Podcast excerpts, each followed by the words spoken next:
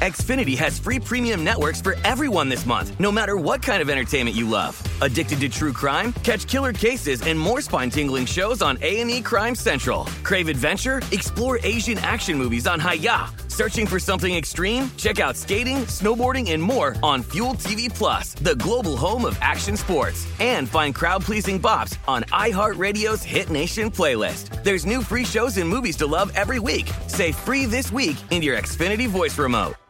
Me. Focus Features presents Back to Black. I want people to hear my voice and just forget their troubles. Experience the music and her story. Know this. I ain't no Spice Girl. Like never before. That's my daughter. That's my Amy. On the big screen.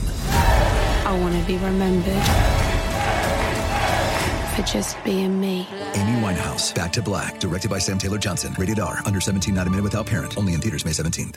Trinity School of Natural Health can help you be part of the fast-growing health and wellness industry.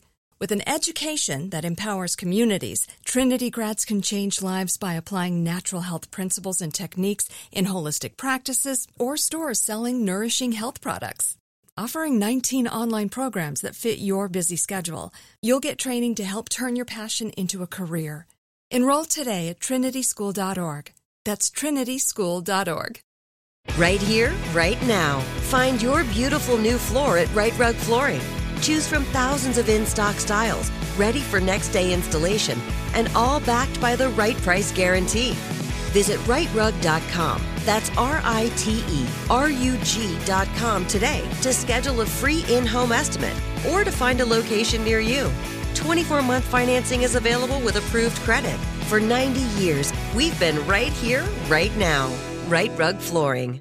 Hey everybody, Robert Evans here, and I wanted to let you know this is a compilation episode. So every episode of the week that just happened is here in one convenient and with somewhat less ads package for you to listen to in a long stretch if you want.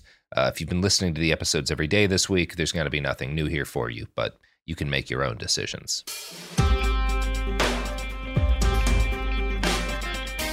Welcome to It Could Happen Here, the podcast where we spend all of our time talking about skincare. Now, personally, and a lot of people say this is a bad idea, I enjoy using concentrated chlorine with a little bit of ammonia.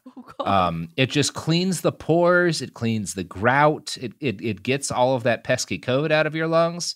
An entire generation of British and German and French boys all agree chlorine gas does the trick. How are we doing? What's this episode about? Not Hi, bad. Welcome to It Could Happen Here, a podcast about things falling apart and how we can maybe put them back together. Okay. I'm Garrison. I'll be leading this sode. With me is Chris and this random person that we brought on from the street named Robert. Yep. And we'll be talking about some things that are not great and kind of current problems. We sure will. So I spent a lot of my formative youth lurking, studying, and kind of documenting some of the bad places on the internet. You know, Nazi chat rooms, trans sites, hate Facebook hate groups. You know, whatever, all the things. And you know, growing up in Portland, Oregon, in like the 2010s, this was something that felt kind of foisted upon me. As a kid, discovering my own queerness and coming out of an extremely homophobic, insular Christian community. Meanwhile, in Portland, having, you know, self-described fascists march alongside gay-hating Christians on my city streets, Nazis murdering people on our public transit. You know, that put a lot of fellow scrawny gay kids to put on black hoodies and balaclavas. To mace and fight far-right extremists that were like 2 to 3 times their size. But the problem is, of course, 100-pound depressed teens aren't necessarily the best brawlers under some circumstances. Although they can handle a fire extinguisher filled with paint pretty well. That's true. But a lot of us also started doing like online research and stuff.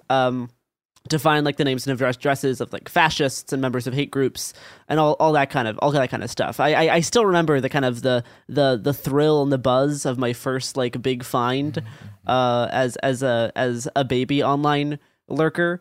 It was the leader of the hell-shaking street preachers who was living in Tillamook, Oregon at the time. Fucking prick. That was the first guy I did. And I remember being very excited because he was a massive asshole. He's like a, very extremely homophobic, quote unquote, street preacher. Just a big old chode. Yeah. But a lot of this online research work wasn't just cross-referencing social media posts with the white pages, property records, and voter registrations to send nice postcards to hate group members. Time was often spent tracking the use of memes and cataloging and sharing fascists' plans for projects and events, keeping tabs on their current propaganda trends that online white supremacists were trying to push, and. One of the things that I came across about 2 years ago was called Operation Pridefall. It was an organized campaign ran by people on 4chan, Discord, and Telegram. I came across it a few days after the plans were published online. And if you already know what Operation Pridefall is, or have heard that term before, and if you're like me and we're on similar online spaces, you've probably found the past few months of anti-queer propaganda, the massive increase in the gay and trans people are groomer shit, and the Shudder's kink at pride discourse to be all very, very predictable, a strangely familiar, the worst case of deja vu, and in large part the result of years of work behind the scenes by social engineering, online bigoted trolls and self-described fascists. So we're gonna talk today about kind of the overlap between this thing called Operation Pridefall, the groomer discourse, and how that kind of feeds into kink at pride discourse. So three things that are not great, that don't go great, that actually do kind of go great together. Yeah, unfortunately, yes. So, first of all, a little background on the whole recent groomer thing, because we haven't actually discussed the groomer stuff in depth on the pod yet. We sure haven't. You know why we haven't? Because I hate it. It sucks. It's just true. I mean, whenever horrible things happen in the news, I try to push back on just releasing an episode immediately covering it in case we have something actually good to say. So we've kind of waited to talk about the groomer discourse stuff for a long time, and I think now is totally fine to do so, because we've had months to let it simmer. Look at the types of things they're encouraging. Look at all of the physical action they're trying to do, and with Pride Month approaching, we're going to see a resurgence of it in the next few weeks here. So. As mentioned in our in our week-long War on Trans People episodes, which was released right before the new wave of the groomer shit accelerated. But in those episodes, we talked about the long history of conservatives and evangelical organizations promoting the false narrative targeted at parents and concerned citizens that gay people, especially gay men, are more likely to be child predators than their heterosexual counterparts, along with the idea that queer people are out to, quote, groom your definitely 100% straight child into being gay, right? So insinuating that they can then have sex with them or something. They're trying to scare parents to be gay people are out to get your kids. So it's the actual idea of what being a groomer means changes based on who you're talking to.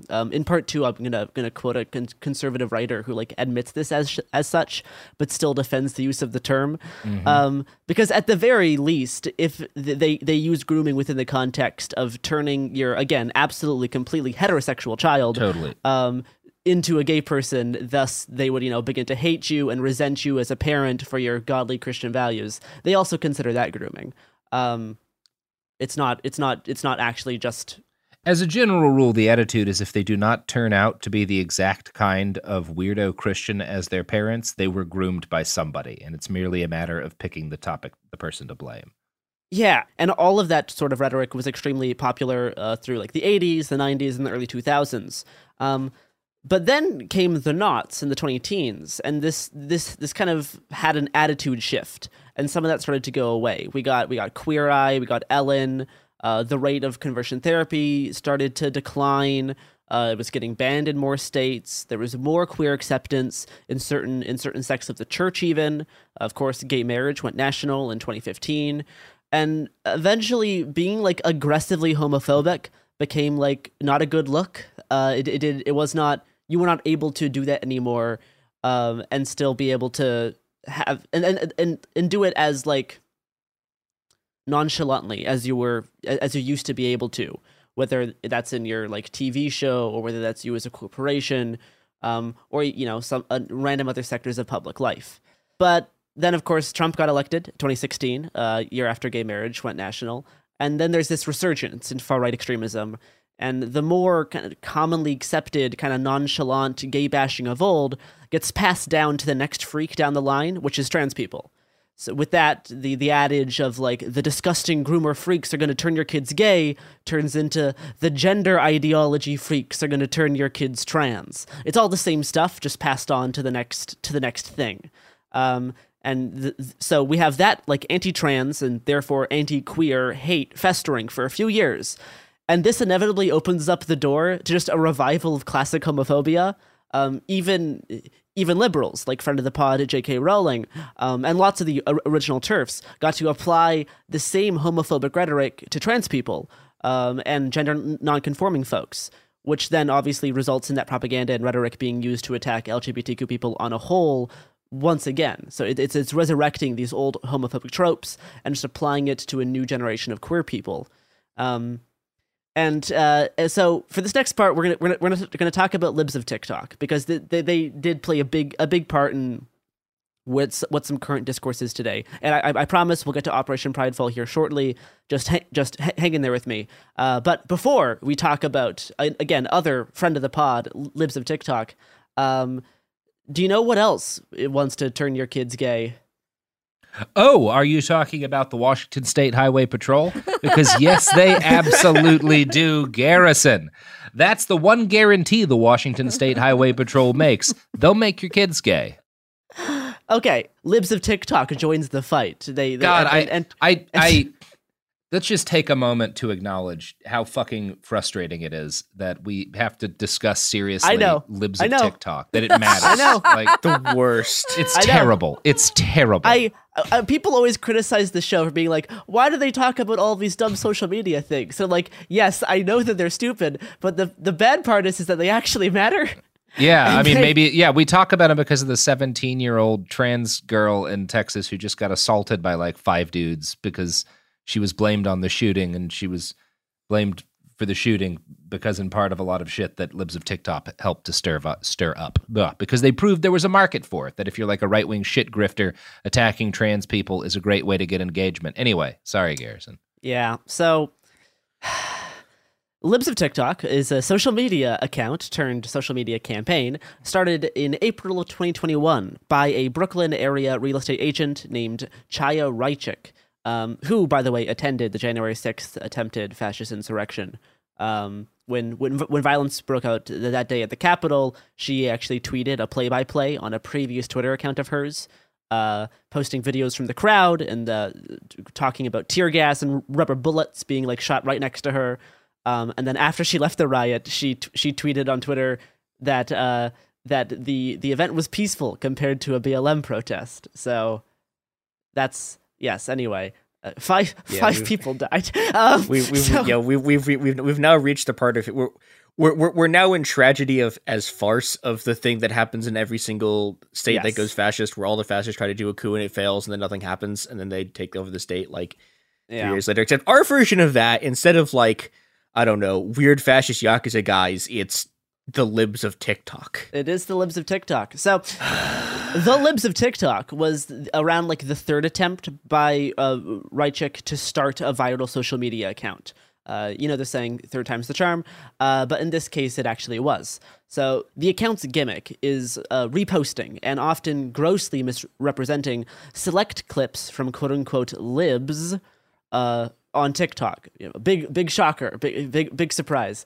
But more often than not, that really just means posting videos of queer kids and trans people, captioning it with something reactionary, and then leading a targeted harassment campaign against those individuals. On May 31st, 2021, so just about a year ago, she made her first grooming-related post, just tweeting, "Stop grooming kids," in all caps. This is the first time she tweeted anything related to grooming. The day before that, she tweeted a video of a trans person alongside the vomit emoji and a caption that just says, "Men should not wear dresses. You can't change my mind." Her first super viral video related to LGBTQ people was later in June, next month, during Pride, by posting a TikTok of a kid explaining the concept of gender fluidity, a pretty basic concept. But she, Libs of TikTok, commented, "This is so messed up in so many ways." Her post racked up 500,000 views and indicated to her that the way to grow her little social media project into a right-wing viral sensation was going to be with homophobia and transphobia. This is how she decided to continue her online career, essentially. She called the prominent LGBTQ youth suicide prevention group, the Trevor Project, a grooming organization. And towards the end of 2021 and into 2022, she kept using that term, grooming, groomer, at an ever-increasing rate, right? It starts in like May and June of 2021, continues throughout the summer and fall, and then in the fall and winter, she starts really kicking up all of the stuff around grooming and queer people. I mean, all of her posts are already mostly about trans people and like trans people at schools. Obviously, she was a big part of like the whole school board thing from last year. So, but towards the end of 2021, though, is when the groomer thing started becoming more of a recurring trend. Quoting Slate. Toward the end of 2021 and into the new year, Raichik found her rhythm with memes and videos calling LGBTQ people and those who supported LGBTQ youth, quote-unquote, groomers. She has even attempted to smear one of the most prominent gay men in the country as a groomer. In a deleted tweet, Raichik's account accused Transportation Secretary Pete Buttigieg's husband, Chasten, of grooming kids for his work at supporting LGBTQ youth organizations. This isn't fair, but I hate that his name is Chasten. I know. I don't like that name. I don't like that name. I'm sorry, that has nothing to do with anything. I'm not a Chasten stan either, but yes. So shocking. But yeah, it's like finding the most prominent Libby gay men and being like, "Hey, these people probably groom kids," and you know that obviously riles up their base. Oh, wow. Yes. She's called for any teacher who comes out as gay to their students to be, quote, fired on the spot, which actually has happened since then. This has happened multiple times since this account has been launched. The account's popularity grew alongside last year's racist, homophobic, and transphobic attacks on school boards across the country. She would often posting videos of queer teachers and lying about them grooming kids into being gay or whatever. She was promoting organized harassment campaigns against those teachers, interspersed with tweets and screenshots of news articles about teachers who sexually assaulted students. Importantly, not posting the article, but just like a screenshot of the headline along with comments like, "Funny how this keeps happening," which is like neglects to mention that like all these incidents are from heterosexual teachers. Or like that one story from last year of a cop and his wife who was a teacher working together to sexually abuse children. Like none of them are actually about gay people. It's all like, I mean, I'm not certain if a school resource officer has ever stopped a mass shooting, but I know that something like 50 of them have been fired for molesting kids. Yeah, but so, like it's really insidious because she's posting all this stuff about, you know, teachers grooming kids. You know, into being like queer teachers grooming kids, like alongside headlines of teachers actually sexually assaulting kids, but those headlines are all of stories about heterosexual teachers. Like, but you know, she posts both of those things, so it's like to have this correlation for her audience, despite them not actually being related. Because yeah, Libs of TikTok sure ain't posting about how cops should be kept away from kids for the safety of the children. Yeah, they're never going to post about how many people who do the grooming stuff have been arrested, because like several of the organizers of this whole like gay people or like grooming kids thing like have been arrested for child abuse since this started, which never gonna show up. No, it's not. It's never going to matter. But, you know, posting and lying about queer teachers grooming children next to headlines about teachers sexually abusing kids to manufacture this correlation, which is, of course, false, but it's still highly effective. Now, believe me, I would love to not talk about Twitter nonsense. But unfortunately, Twitter accounts like Libs of TikTok actually do play a massive role in shaping offline conservative politics. Libs of TikTok was very soon being interviewed by New York Post, being boosted by Joe Rogan, going on Tucker Carlson. Other Fox News hosts like Jesse Waters began featuring content straight from the Libs of TikTok Twitter feed, and Tucker encouraged his viewers to follow the account before it's banned if you want to know, quote, what may be happening in your child's school. Last March, when Libs of TikTok posted a video of a woman teaching sex ed to kids in Kentucky, like, you know, preteens or whatever, she called the woman a predator. And the next evening, the same clip was featured on Laura Ingram's Fox News program, with the host saying, "When did our school, any schools, become what are essentially grooming centers for gender identity radicals?" So yeah, this is just content straight from Libs of TikTok being put onto the most watched news programs in the world, and as we'll see, also being taken in by some of the most powerful conservative politicians. Mainstream conservative politicians quickly joined in the tooting of the Libs of TikTok grooming horn. Obviously, Ron DeSantis is a big part of this. One of Florida Governor Ron DeSantis's top aides and press secretary is a huge fan of Libs of TikTok, and is in frequent communication with them. Quoting the Washington Post, quote, "By March 2022, Libs of TikTok was directly impacting legislation. Ron DeSantis's press secretary, Christina Pershaw, credited the account with, quote, opening her eyes and informing her views on the state's restrictive legislation that bans discussion of sexuality or gender identity in kindergarten through third grade, referred to critics as the Don't Say Gay bill. The bill has been, unquote." So this bill has already been used to get middle school teachers fired for saying that they are not straight. And you'll notice that middle school is not in kindergarten through third grade. So remember when we were all saying, hey, it actually doesn't matter that the bill says it's only up for kindergarten through third grade. It's just going to be applied for anyone. Yeah, turns out we were right. So the bill's already been specifically cited in the firing of multiple teachers from Florida for just not you know, conforming to the heterosexual Christian hegemonic worldview.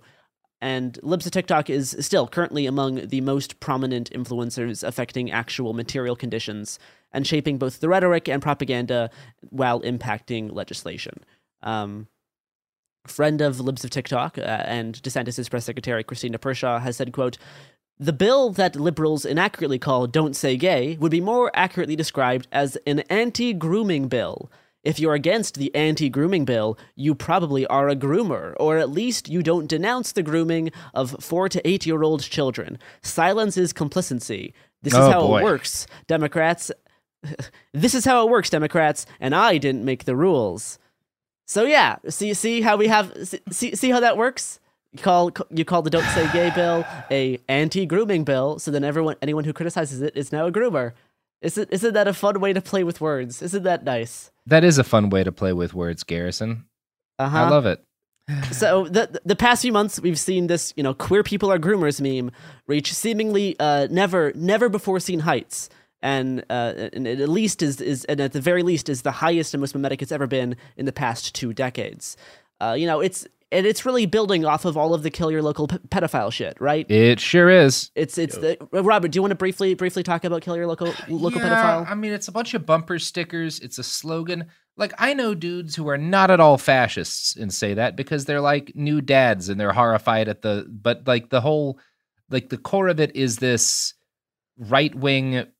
And it kind of started off in like the sort of libertarian gun nut communities, but it's really used a lot as sort of, it's a group that you can talk about doing anything to. You can talk about killing, you can like fetishize murdering, and if you can then like define other groups as inherently pedophilic, then you can do anything to them, right? Like, that's the basic idea, is if you get people saying it's always okay to use vigilante violence against this group, and obviously no one's going to fucking defend child molesters, but then you start making the case that people who are not in fact molesting children are somehow pedophiles or, you know, or somehow related to pedophiles. And then suddenly it's okay to kill them. It's okay to do violence against massive social groups, like all of gay and trans people. So if you conflate these two things, you're able to make these things represent the same thing in someone's mind.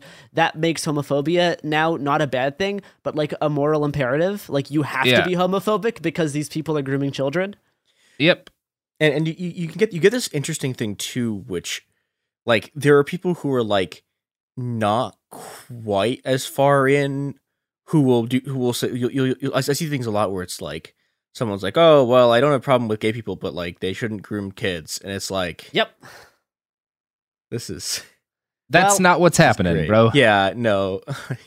Do you know what else doesn't groom kids? I mean, the Washington State Highway Patrol definitely does, Garrison. But let me tell you, if you want somebody to groom your children, the Washington State Highway Patrol will do that. But you know what they won't do is protect those children in the event of danger, because that might endanger them. So, no, well, look. Sometimes, right? Someone is killing your kid, and you need to get pepper sprayed. Mm-hmm. And when that time calls, You will beg for the Washington Highway State Patrol. Well, you'll beg for a different police department, but when those police get in trouble because of their failure to act, then the Washington State Highway Patrol will show up to protect those cops. Anyway, here's the bads. We are back. So, as the queer people are groomers shit was reaching the most mimetic and the highest rate of trending that it has had in decades, this past April, at the height of the recent increased wave of anti-queer legislation and anti-LGBTQ rhetoric, this is when some terminally online teenagers tried to start kink at pride discourse once again. And I do not want to talk about this, but I've written stuff about it, so I'm going to. This was legitimately when I was like thinking about, I like realized I was gay, and I was like, oh my god, I should come out. And then one of the things that I spent a long time thinking about was, does this mean I have to do kink at pride discourse? And this is like a serious consideration for me. For a long time, I would have said no, of course not. I'm never going to do this. Why would I do that? Doing it live. But here we are. So.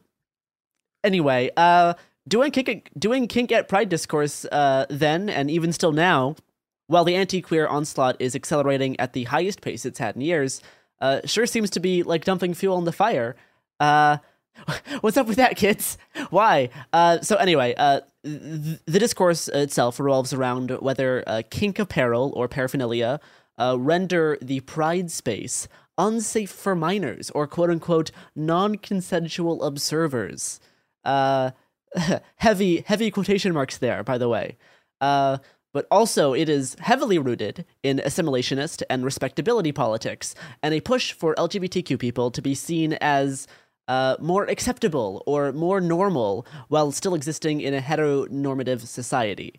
And now, obviously, I'm not a fan of this discourse happening in the first place, especially now. Like, why are you doing it now during all the groomer stuff? Stop it. Don't do that. Quit it. Why are you doing this? But first of all, I also want to point out how this entire discourse runs on the same train of thought that fuels all of this groomer stuff in the first place. It's picking at the same part of human brains. So I'm going to read this post that went super viral about a month ago that sparked the new wave of this much frustrated discourse. Quote, LGBTQ youth being uncomfortable with kinks at pride is not homophobia.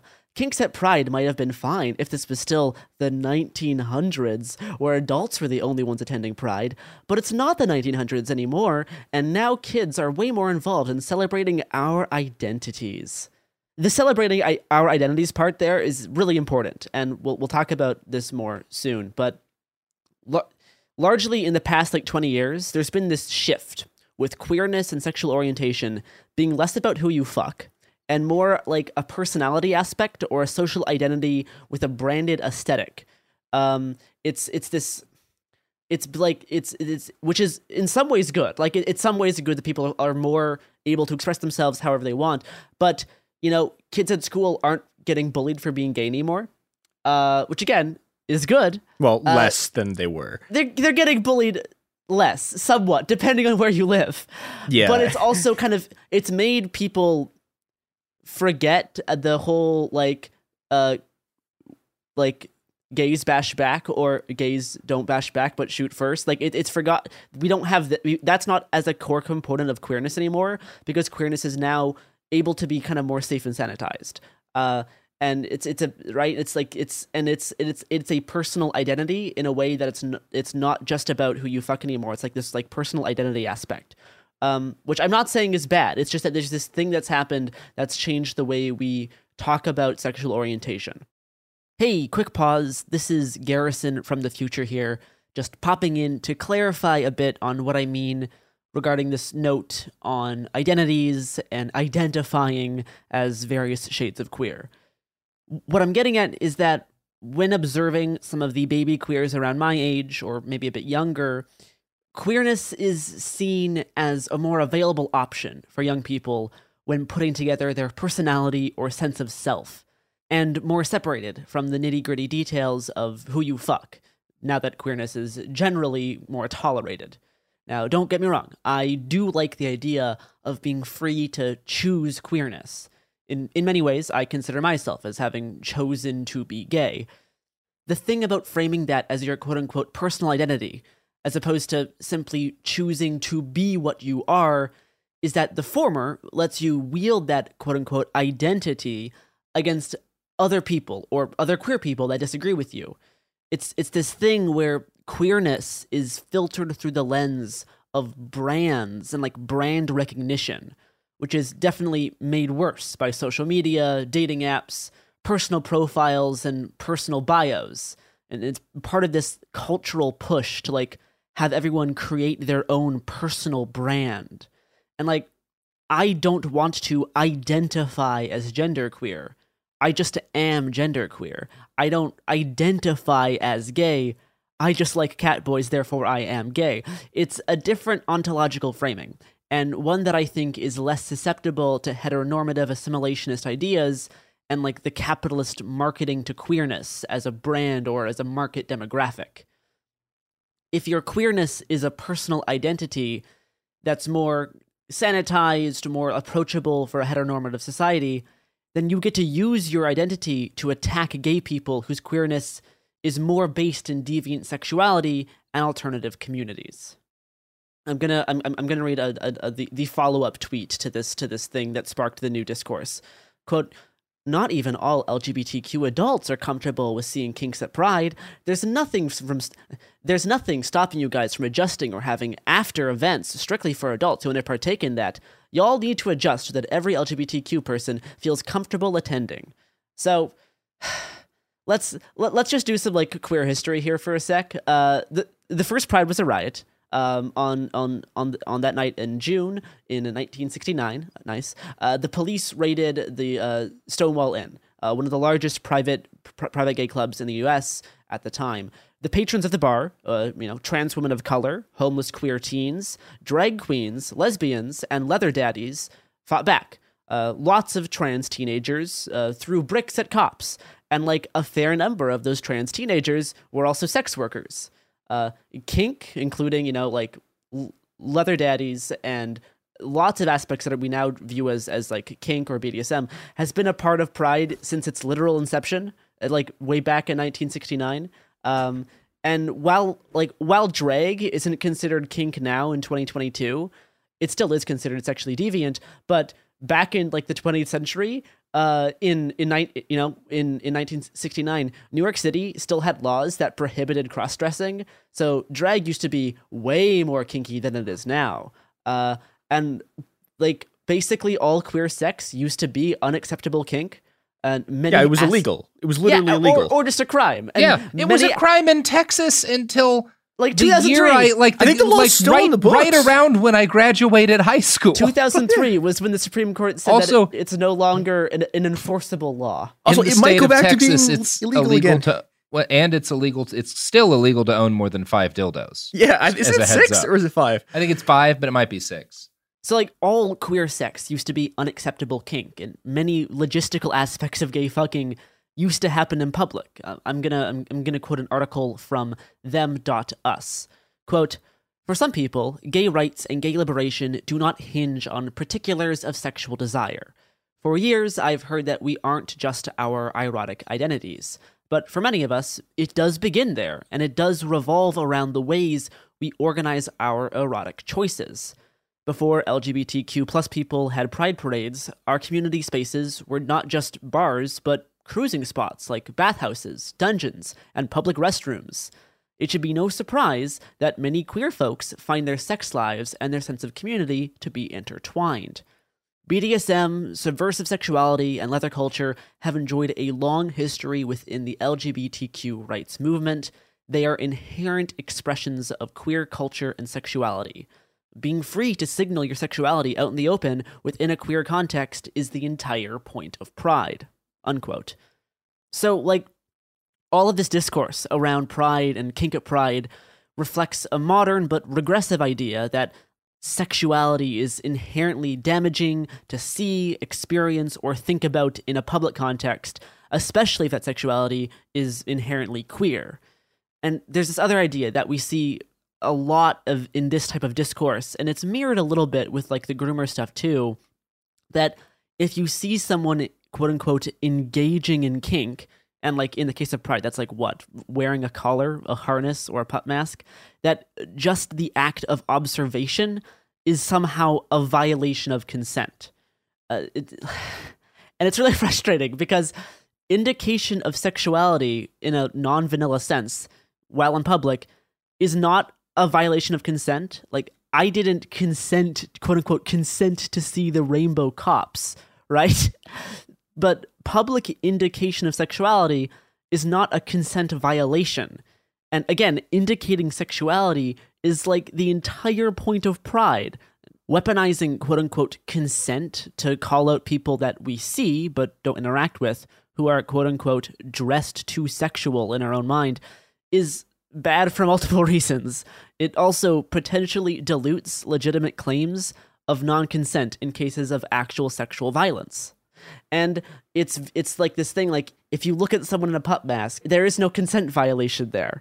That's a really weird thing that people talk about. And it's not like I'm not trying to start fights on the internet with, like, these tender queer children. Because, like, and I don't want anyone to find, like, these, like, you know, months old posts and start harassing these people. But that post has, like, over 30,000 likes and thousands and thousands and thousands of retweets. And it basically just repeats, like, old queer bashing talking points that conflate kink and queer visibility with public sex that endangers children. And, like, conflating gays being visible and semi-clothed with being, like, dangerous to children are the same talking points that it gets used for book bans, conversion therapy, and the Don't Say Gay bills, right? This idea that if you look at a gay person shirtless, that's dangerous to a kid, that's the same underlying motivation that fuels all of this groomer discourse. It's the whole thing where it's like, I'm okay with gay people, I just don't want to see it, right? It's like that idea in and of itself is, like, is still, like, exists on that, you know, I didn't consent to look at it type of thing. You know, there's this other tweet from somebody being like, forcing people to see kinky stuff without consent is really weird. I'm sorry, but I don't want pup masks at pride events for families. I saw that shit in real life and it made me uncomfortable. Don't involve other people in their kinks if they don't consent. And, like, looking at someone in a mask isn't involving you in any of these kinks. If you're looking also at someone, like, in a leather mask, that, like, if that makes you uncomfortable, that's your problem, not anyone else's. You don't have a right to not be uncomfortable with how people look or are in public. Look, every time I go out into the world, I see something that makes me uncomfortable. I see a lot of people with children. Now, do I think it should be legal to have children? No, yes, but I do. Is. I do think that it should be. It should be illegal, exactly. So I, like, look, we all have to deal with things that make us uncomfortable. Look, we have a clear solution here. The way to deal with events not being family-friendly is to get rid of families. That's exactly right. We have to eliminate the concept of the family. Yeah, come on. Communist Manifesto. This is 101 shit, people. We can do this. You were quoting from the Communist Manifesto, huh? Okay, that's interesting. That's not where I got it from. But I feel like I feel like a lot of these people, many of them like young teens, who are complaining about being forced to look at quote unquote inappropriate things at Pride, have never actually been to a Pride. Yeah. Because most of modern Pride is like really sanitized and chill. Like it's like it is overrun with corporate sponsors, politicians, and cops. Like you are way more likely to see armed police at like a Pride march than you'll be likely to see like tits or like gags or whatever. Like most.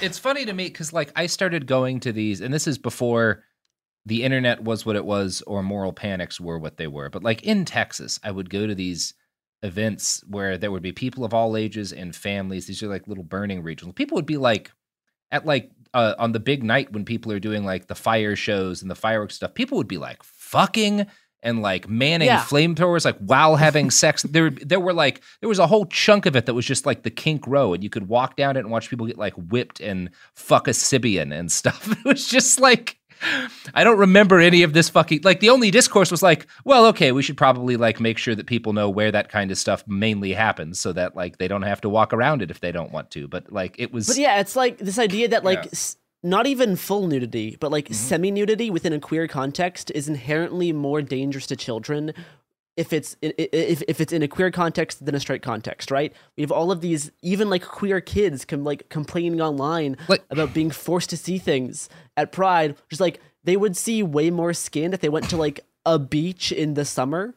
Like it revolves on the same homophobic idea that like if you look at these things in a queer context, that is like more adult than looking at it within a straight context.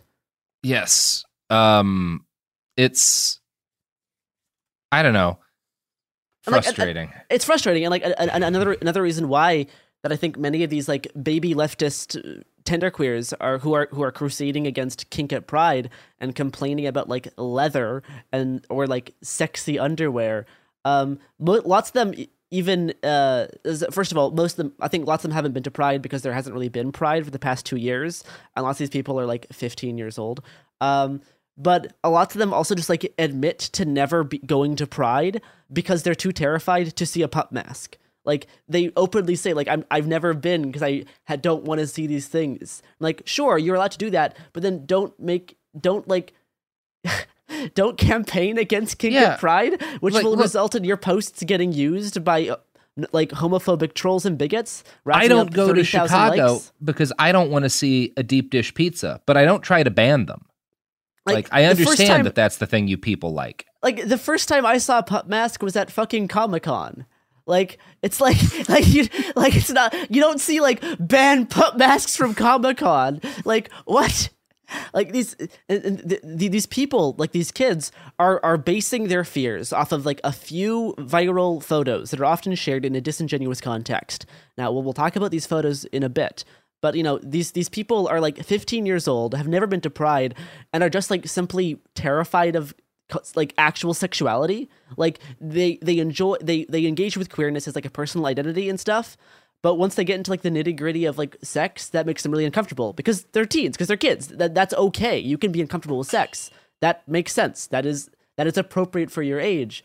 But then don't make your entire online presence about trying to shut down this massive aspect of queer history. Because like the kinky stuff that I've seen at Pride is on par with what you see at Comic-Con. I often will see more nudity at Portland's Comic-Con than I will at any of the Pride events I've been to. Like all of the more like openly like fetish folks or kinky folks are really responsible and act pretty appropriately at Pride. And the people who like say otherwise online generally just have not actually been to Pride in their entire life. Because like this complaining about quote unquote like inappropriate fetishes or like kinky conduct is basically code for I am uncomfortable with you being positive about the way you view sex, and I want you to not show it, and I want you to not talk about it. Which is the same underlying thought process that people use to be homophobic. It's the exact same thing. Now, a lot of this discourse oversimplifies kink and BDSM, right? Queerness can be about love. It can be about sexual attraction, and both. or sometimes for like asexual people, lacking one or the other, or both. But by that same token, right, kink, leather, and BDSM aren't all exclusively about sex. To a large extent, they're also about community building. And I just think these like earnest think of the youth arguments are very silly, because even when it comes to youth, because if you're uncomfortable with things, that's totally fine. But in a lot of cases, like, queer teenagers also have sex, generally with other queer teenagers, sometimes even in a kinky context. And that's okay. Pride is about celebrating everyone's individual ability to do that. And I don't like it when people just rehash old homophobic talking points to and especially during all of this groomer discourse, because a key part of kink, a key part of like queer sex is consent. And once you start conflating what consent is by saying that me looking at you wearing a collar is a violation of consent, once you start undermining what consent actually means, that's like not a good thing. It's actually that is actually a bad thing, especially right now during all of the groomer stuff. So that is, we've gone kind of over on time here. But we're gonna make this a two-parter. In the next episode, we'll talk a bit more about like tender queers, and we'll actually get into the plans of Operation Pridefall and talk about how we kind of got to this point. Because, man, there's a lot of kids sharing pictures online, and oh boy, do those pictures originate in some dubious places. So that does it for us today. We will see you tomorrow. Pride's fun. We should not police what other people do. So yeah. Anyway. Bye. Bye.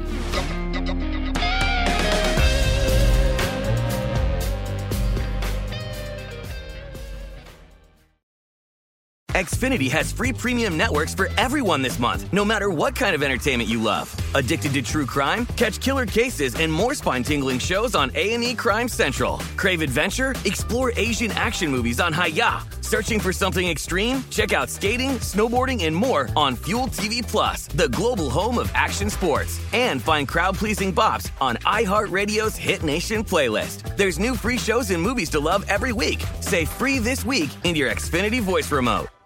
Like many of us, you might think identity theft will never happen to you. But consider this. There's a new identity theft victim every 3 seconds in the U.S. That's over 15 million people by the end of this year, equal to the populations of New York, Los Angeles, and Chicago combined.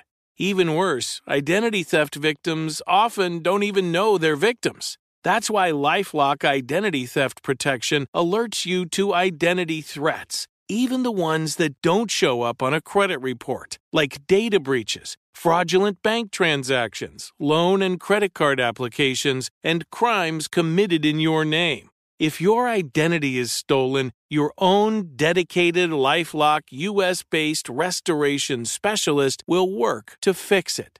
LifeLock protects you in ways that you simply can't on your own. Join now and save up to 25% your first year at LifeLock.com/news. That's LifeLock.com/news to save up to 25%. Identity theft protection starts here. Okay. I love Walker Hayes. He's amazing. He's so fun. Such a great entertainer. And that's why I'm so excited that JCPenney and country music singer-songwriter Walker Hayes are partnering together on a new limited-time men's collection for the everyday guy. The Walker Hayes for JCPenney collection is an upbeat playlist of instant classics with laid-back appeal and down-home vibes. As a dad of 7 kids, he knows exactly what fathers want and need when it comes to their style. This collection reflects his casually cool styles with outdoor-inspired details and versatile colors. Perfect for the guy living the t-shirt life or someone wanting some fresh options that feel just as good. It's easy to wear affordable styles that celebrate the ultimate family man, along with the quality, durability, and sensibility dads appreciate. Available online Saturday, May 4th at jcp.com and in-store Thursday, May 16th, just in time for Father's Day. Limited time only. JCPenney, make it count. Hey everyone, it's Ted from Consumer Cellular, the guy in the orange sweater, and this is your wake-up call. If you're paying too much for wireless service, you don't have to keep having that nightmare. Consumer Cellular has the same fast, reliable coverage as the leading carriers for less. And for a limited time, new customers receive their second month free when they sign up and use promo code MONTHFREE by May 31st. So why keep spending more than you have to? Seriously, wake up and call 1-888-FREEDOM or visit ConsumerCellular.com. Taxes, fees, and other third-party charges will apply. See website for additional details.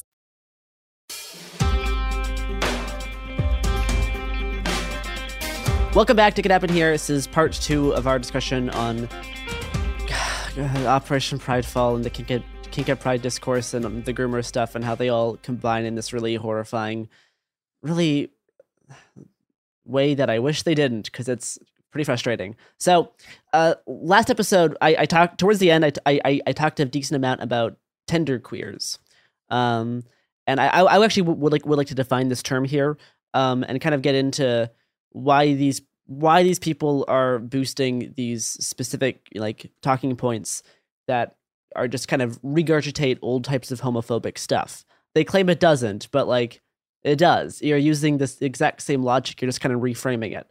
So tenderqueers are this the type of like, they're kind of like an in joke for like the queer community of this like personality type.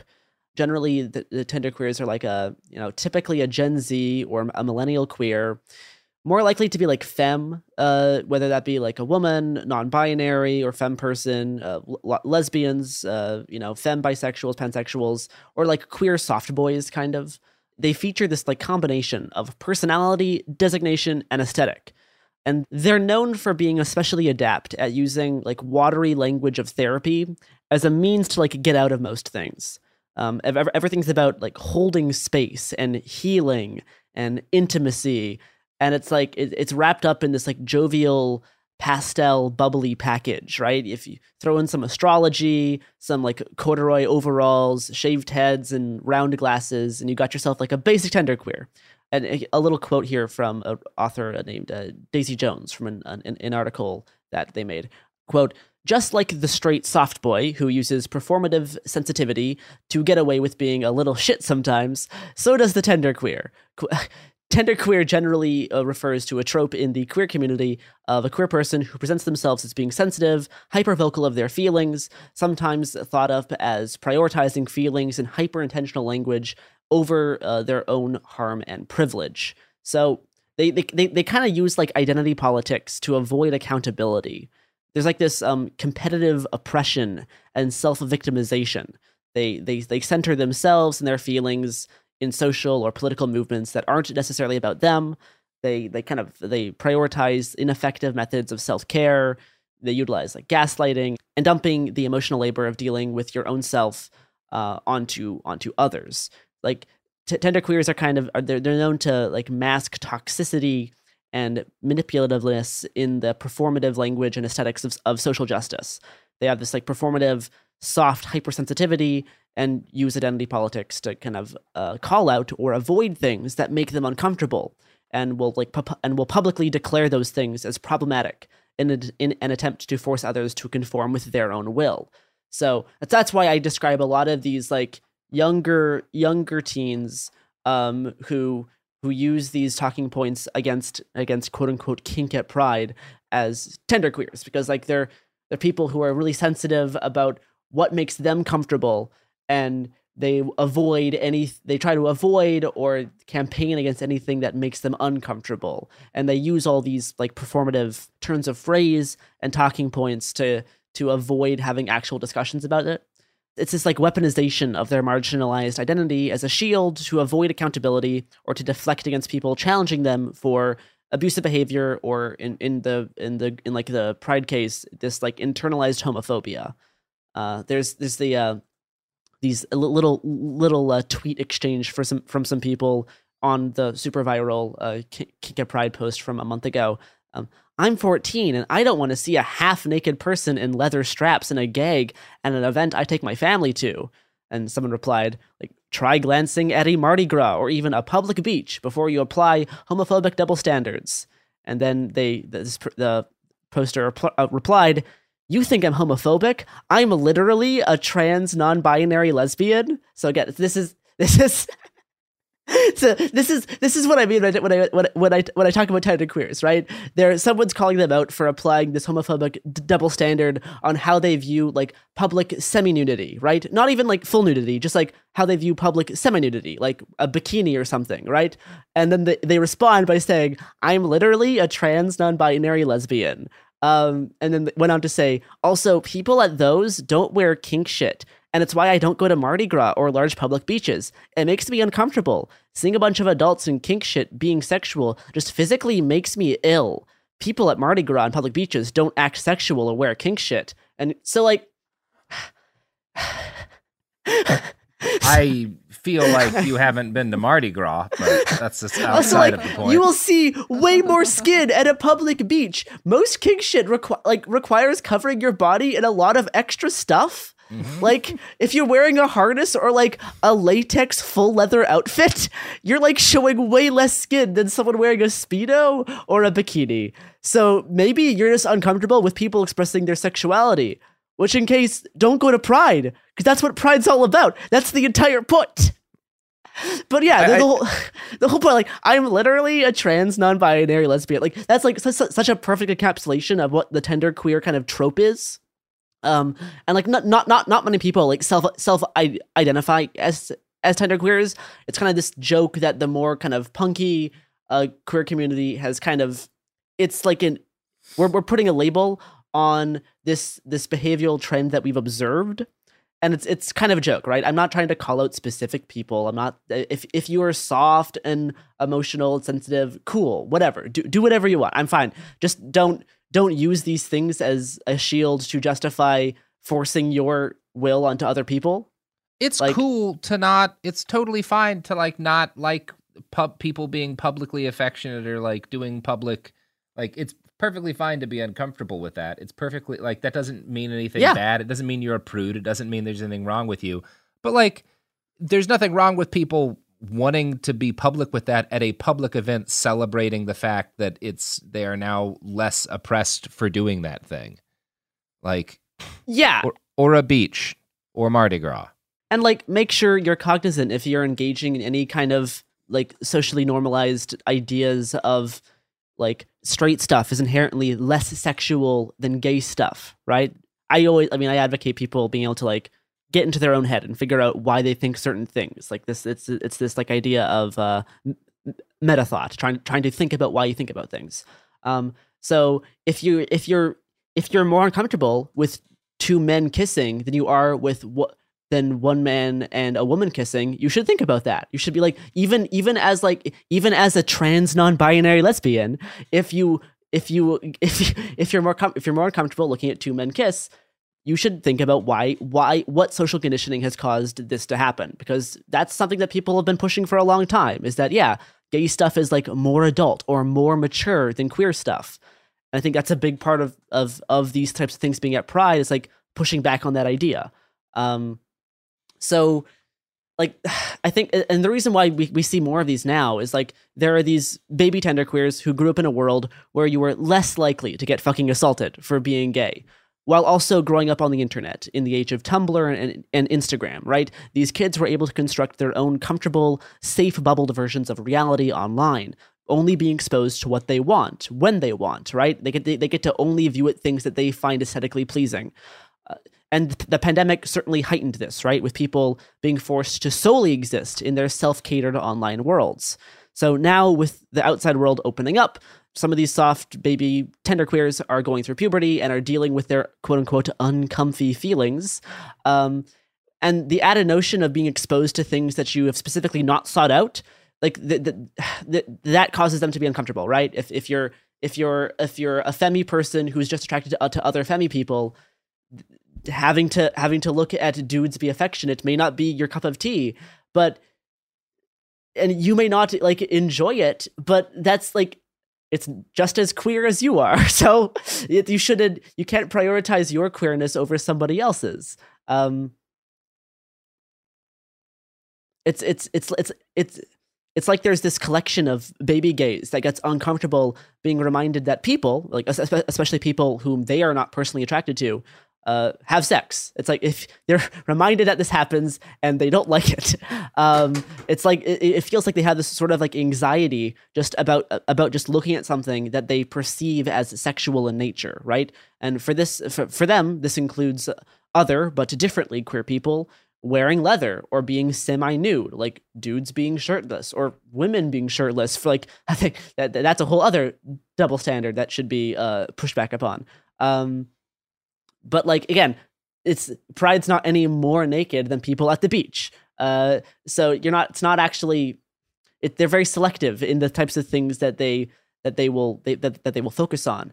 And it plays into this notion that's used by all like anti-gay legislation that gayness is inherently more sexual than being straight, right? It's more sexual, it's more mature, it's more adult.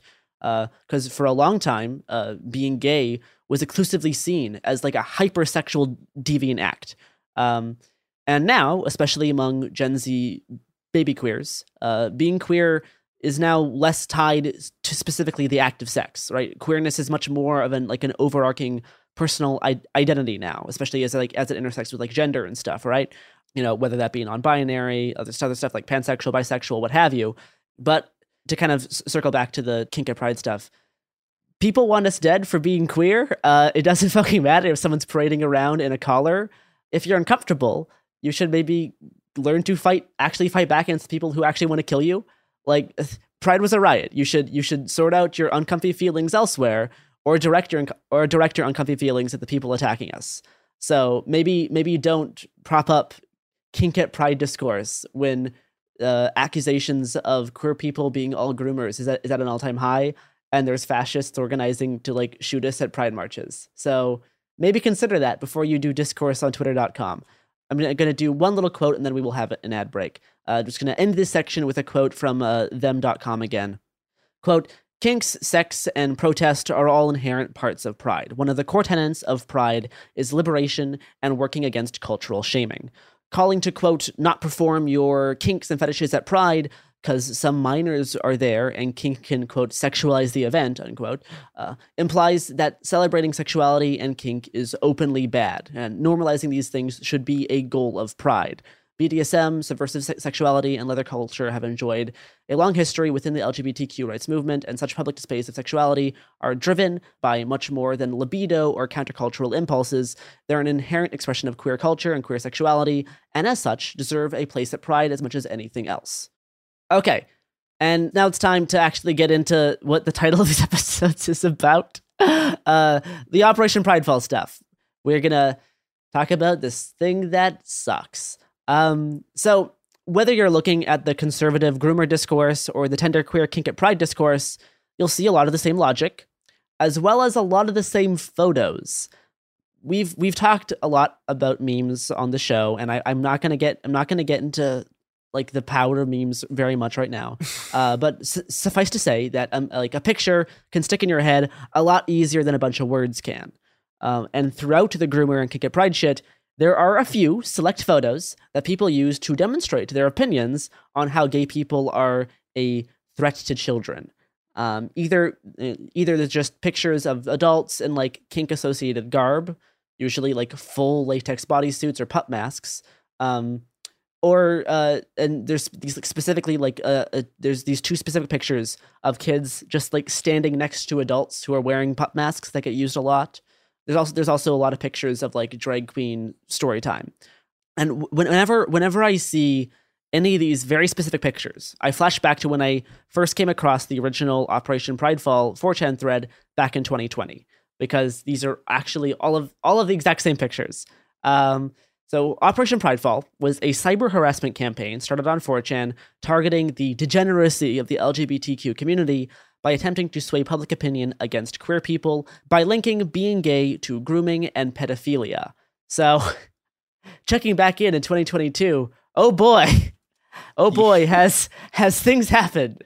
So initially organized on 4chan, Discord, and Telegram right before Pride Month, the campaign set out targets and methods to flood the social media platforms of gay venues, Pride sponsors, and LGBTQ people or supporters with spam, anti-gay memes, and media, usually photos, intended to imply a link between being openly queer and the grooming of children. and operating online under the banner of Operation Pridefall.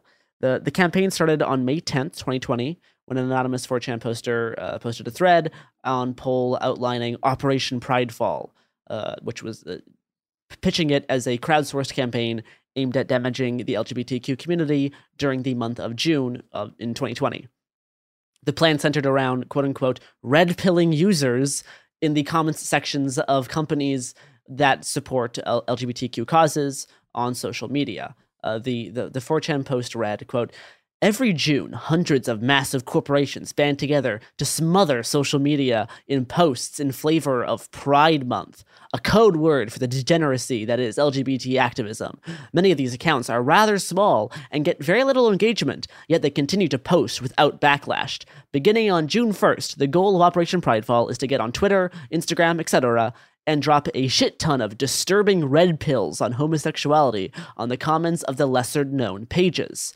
The bigger pages are okay targets, but posts tend to get unnoticed in the sea of other comments. Commenting on smaller pages, ones with less than 100 likes and so, means anyone who views it will see the posts and companies will reconsider their pro-pride posts afterwards." Unquote. So, if you scroll through the archived initial Pridefall thread, you'll see a crowdsourced collection of pictures that they intend to flood the internet with in the comments section of posts discussing pride or discussing LGBTQ activism or whatever. So in this crowdsourced collection of photos, we see a lot of drag queen story time stuff, but many of these pictures and memes are now the same ones used both in the recent groomer thing and in the past 2 years of Kink at Pride discourse. It's the exact same photos. There's hundreds of them. There's hundreds of photos of people in pup masks, whatever, waving pride flags. There's a lot of them, and the specific ones get used for so much of the groomer shit. And they really started to gain much more visibility during 2020 after the Operation Pridefall thing got launched. The Operation Pridefall 4chan thread also instructed users on how to set up fake phone numbers, to make burner accounts, to comment on these social media pages. There's another really interesting part that the Operation Pridefall planning stuff detailed was on Discord, on the Operation Pridefall servers and channels. The users were planning to repurpose cringy TikTok videos while relabeling them with anti-LGBTQ captions and hashtags. Here's a quote from their planning Discord. "An additional idea: we can red pill Zoomers on TikTok and literally build a fucking puppet army to fuck the shit out of millennials. We should expand this operation to as many social media outlets as possible in order to maximize effort. Let's operate like this. On TikTok, convince any Gen Z sibling or relatives to do some kind of shitty gesture, charade/horror dance, and then add LGBTQ critical captions on top of it and repost it under trending hashtags." So you see elements of this exact strategy mirrored 1 year later in Libs of TikTok by getting videos of people being, I don't know, kids and kind of cringy, because kids are kind of cringy, but videos of kids on TikTok and mischaracterizing, TikTok videos and adding LGBTQ talking points on top of them to sway the public opinion of queer people. It's the exact same strategy. A similar idea was also implemented alongside setting up fake dating app profiles to not only spread their anti-gay kind of grooming memes, but also to farm viral content by catfishing gay people and getting them to be in embarrassing interactions. Another quote, "On Tinder, Bumble, and Grindr, set up fake profiles with legit convincing images and descriptions that criticize LGBT." So it's trying to catfish queer people and then I guess spam them with pictures of these grooming memes and see what their reaction is, then post it, right? So the whole Operation Pridefall strategy might appear pretty simple, right? It's basically glorified shit posting, setting up a bunch of fake sock puppet accounts and demonizing queer people in the comment section of small corporations and influencers. But there definitely is a lot more to it than that, right? There was this element of like planned escalation, starting off first as like appearing as reasonable commenters, right? Acting in very good faith, just as somebody concerned by kids being exposed to sexual materials, whether that be, you know, people in drag at a library reading books or people at a pride parade, right? So instead of immediately going on like full 100% gay bashing, saying that we should, you know, kill all deviant trans people, which a lot of conservative commentators just say now, like Elijah Schaefer, who just posts memes about wanting to kill trans kids. Yep. These bored fascists on 4chan tried to coordinate a slow, more insidious approach, which they would hope would just gradually turn the tide of public opinion against queer people. Here's a snippet from one of the Pridefall organizing chats. Quote, "Keep it normie, palatable, and friendly. This means no Nazi or Hitler shit. The goal is to make them question whether what they're supporting is really the right thing." So as Pride Month progressed, the Pridefall participants coordinated on 4chan, Discord, and Telegram to slowly increase the frequency and intensity of the campaign. Another quote from the organizing chat. Quote, "Think about it as waves. Day one is simply questioning homosexuality, and then as the days goes on, it will get worse and worse until the end of Pride Month." So, in terms of physical things they actually had, I believe Operation Pridefall resulted in a few gay events getting shut down. There was like this event at, I think it was at a queer nightclub in the UK that got shut down. There was a few other like obvious like material results that they had by doing this harassment campaign against venues and corporations. But I think they were more successful in, first of all, spreading specific mimetic images that are now commonly used in the grooming stuff and in the Kink at Pride stuff, some of which these images were not really used in discourse before, but now are commonplace. I think that's really where more of this idea succeeded. So over the course of the month, they will want to get more regular people to start associating members of the LGBTQ community with pedophilia. And in order to do that, the way they see it is by just gradually shifting this discussion. And then as public opinion alters, they hope that brands will distance themselves from the LGBTQ community and stop doing more pride shit. Right? So like that was another big part of what their intention was. And they may not have done all of that stuff immediately, like they may not have succeeded in that, but they definitely did succeed in the prevalence of the images that they were trying to intentionally spread, because that absolutely has happened. Do you know who else loves implanting ideas into your brain? That's right. The products and services that sponsor this podcast. Woo, go buy their product or get a job at one of the you know what I'm talking about. Anyway, here's the ads. And we are back. Wasn't it fun reading about Operation Pridefall? Didn't that just bring joy to your ears? I'm so happy. Me too. Brought joy to so many parts of me. Yeah. So, as we mentioned, a big part of their attempts to sway public opinion is by spamming photos and memes that attempt to showcase just how dangerous gay people are to children, whether that be drag queens doing story time at a library, photos of gay people doing quote-unquote kink at pride.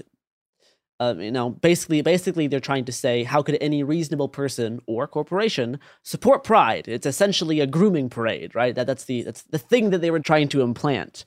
And one of the things that Operation Pridefall was successful in was popularizing a few of these Kink at Pride photos, many of which were then subsequently used last year during Kink at Pride discourse, and used this year as well, mostly by some like anti-sex people on the left, and some of these young tenderqueers. And you know, the same photos are used in grooming stuff and in Pridefall stuff and Kink at Pride stuff, because it's the same base psychology at play, right? The idea that sexuality in a queer sense is dangerous and way more deviant than sexuality in a heterosexual context, right? Like straight people kissing is rated G, gay people kissing is rated PG or PG-13. It's that idea, but accelerated. Another correlation between the openly homophobic groomer talking points and like the tenderqueer stuff is this idea that I'm only comfortable seeing expressions of sexuality that I can relate to or also find attractive. And another interesting thing about a lot of these photos is that a lot of these photos that they use aren't actually photos of Pride. A lot of the photos that they use are actually from the Folsom Street Fair, which is like a kink festival that takes place in San Francisco every year. And it is hard to exaggerate how horny the Folsom Street Fair is. So it's very horny, but also obviously because gay people have sex, gay people also exist at the Folsom Street Fair. They may even wave a pride flag. Shocking. So a lot of these photos that they use in the grooming stuff and in the kink at pride stuff are actually from the Folsom Street Fair. They're not actually photos of pride parades. So it's and of course anyone who's been to Pride would kind of know that because Pride is not like the Folsom Street Fair. They are very different events. And that's another good indicator of how a lot of these people who prop up this discourse online have never been to Pride either, because they're sharing photos at the Folsom Street Fair and saying it's Pride. Obviously, lots of these Nazis on 4chan have never been to the Folsom Street Fair or Pride, but they also share these same photos because, hey, it's people who look gay doing sexual things in public. That means it's at Pride and it's a danger to children, even though a lot of them are actually at the Folsom Street Fair. So if you're a queer person and you're reposting these Folsom Street Fair pictures and claiming to be claiming that they're from a Pride parade to bash like kink at Pride stuff, reconsider that, because you're basically just doing the work that neo-Nazis wants to do. You're just doing it on your own time, right? Like you're repurposing the exact same photos that they were putting out there within this context, and just not even knowing where these pictures are from. So stop that. Consider not. If you have to, like, if you're gonna go to all of this work to denounce queer people for like existing, maybe you should consider why you're doing that. Because wow, that sucks. Because calling the Folsom Street Fair a pride parade and then demonizing it because demonizing Pride because there's people who act like pretty kinky is not great, because that's not what anything is happening. None of that is accurate. So it's really frustrating to look at all of the ways these things combine, because you get genderqueers sharing Folsom Street Fair pictures, you get conservative politicians sharing them, all calling them Pride stuff. But again, like, a lot of the stuff you see there a lot of the pictures don't even have like full nudity. So that's not necessarily like, it's not even super abhorrent, but you're conflating these things in a really disingenuous way. And you're just repeating the exact same things that Nazis have been trying to get you to repeat for years. And you should consider why that happens. So all of the grooming stuff obviously has gotten worse in the past few months. Definitely ballooned around the Don't Say Gay bill, and this got tied into a whole bunch of stuff happening in Florida with the Disney Corporation, and a lot of the grooming stuff got tied to conservatives attacking Disney now, and calling Disney a grooming organization. We've had far right candidates show up in front of Disney World to do protests. We've had Nazis show up in front of Disney World to do protests. We've seen a lot of MAGA people show up at Disney World to do protests, all against Disney's grooming of children by including anything not straight in any of their materials, which is already like so little. Which is also like just extremely funny. Of like imagining you bring Walt Disney back to the bed, and he's like, "What is it? Come on, man! Like, guys, we're all on the same side here." Like, And like, I don't know. Like, do you? I don't know if I really actually think that. Like, do all these people actually think that millions of teachers, Democrats, corporate entertainment creators are all complicit in a long-term planning of like to sexually groom minors? Some might believe that, right? That kind of overlaps with some QAnon stuff and the paranoia around like child trafficking. But I think others understand that they're kind of being hyperbolic and they're being inflammatory to get people angry and to get people like very like active in their hatred of gay people, right? It needs to, old school homophobia kind of became a bad look. They need to find a new way to rebrand it, and now it's with this groomer stuff and like gay teachers, trans teachers, right? Gender identity stuff, right? A lot of it is now wrapped up in like trans issues. But I want to read this quote by a right-wing writer named Rod Dreher. It was cited in The Atlantic, and I think it's actually a really good look at how the people who are smart on the right, how that they are intentionally using this grooming label. Quote, about the term groomers, it's usually used to describe pedophiles who are preparing innocent kids for sexual exploitation. I think it is coming to have a somewhat broader meaning. An adult who wants to separate children from a normative sexual and gender identity, to inspire confusion in them and to turn them against their parents and all the normative traditions and institutions in society. It may not be specifically to groom them for sexual activity, but it is certainly to groom them to take them on a sexual/gender identity at odds with the norm. Which really, God, I think that quote really showcases what's going on in their brains there. Yeah, well, and this is something I think like Dreher, like Rob Dreher in particular, doing this, I think is a really bad sign, because for people who don't know who Rod Dreher is, he's like a weirdo Catholic guy.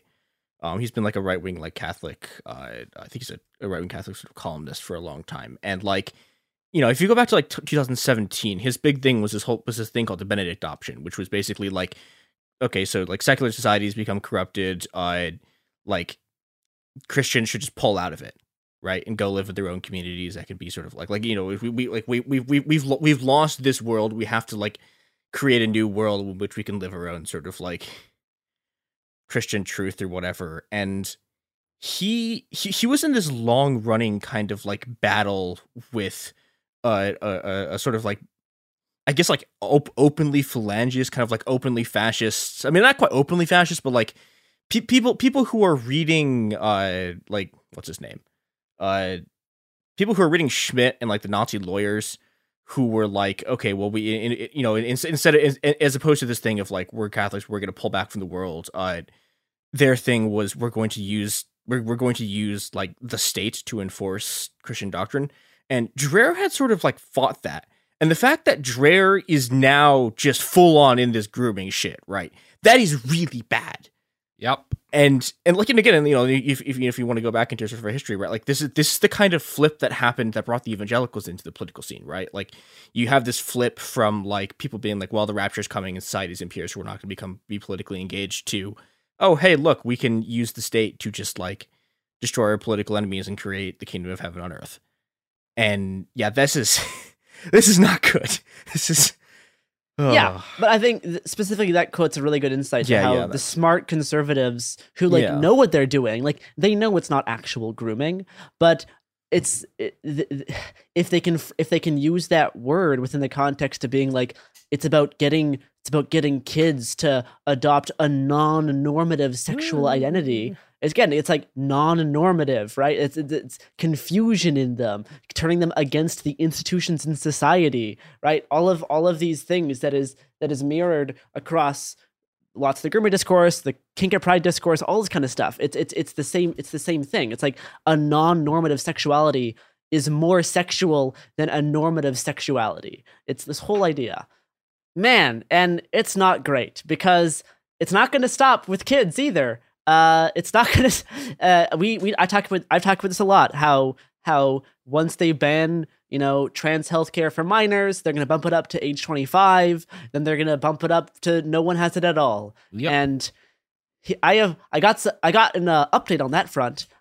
So first of all, for recent legislation, there's the Alabama felony healthcare ban for trans youth, which forcibly detransitions teens across the state. That just got enacted.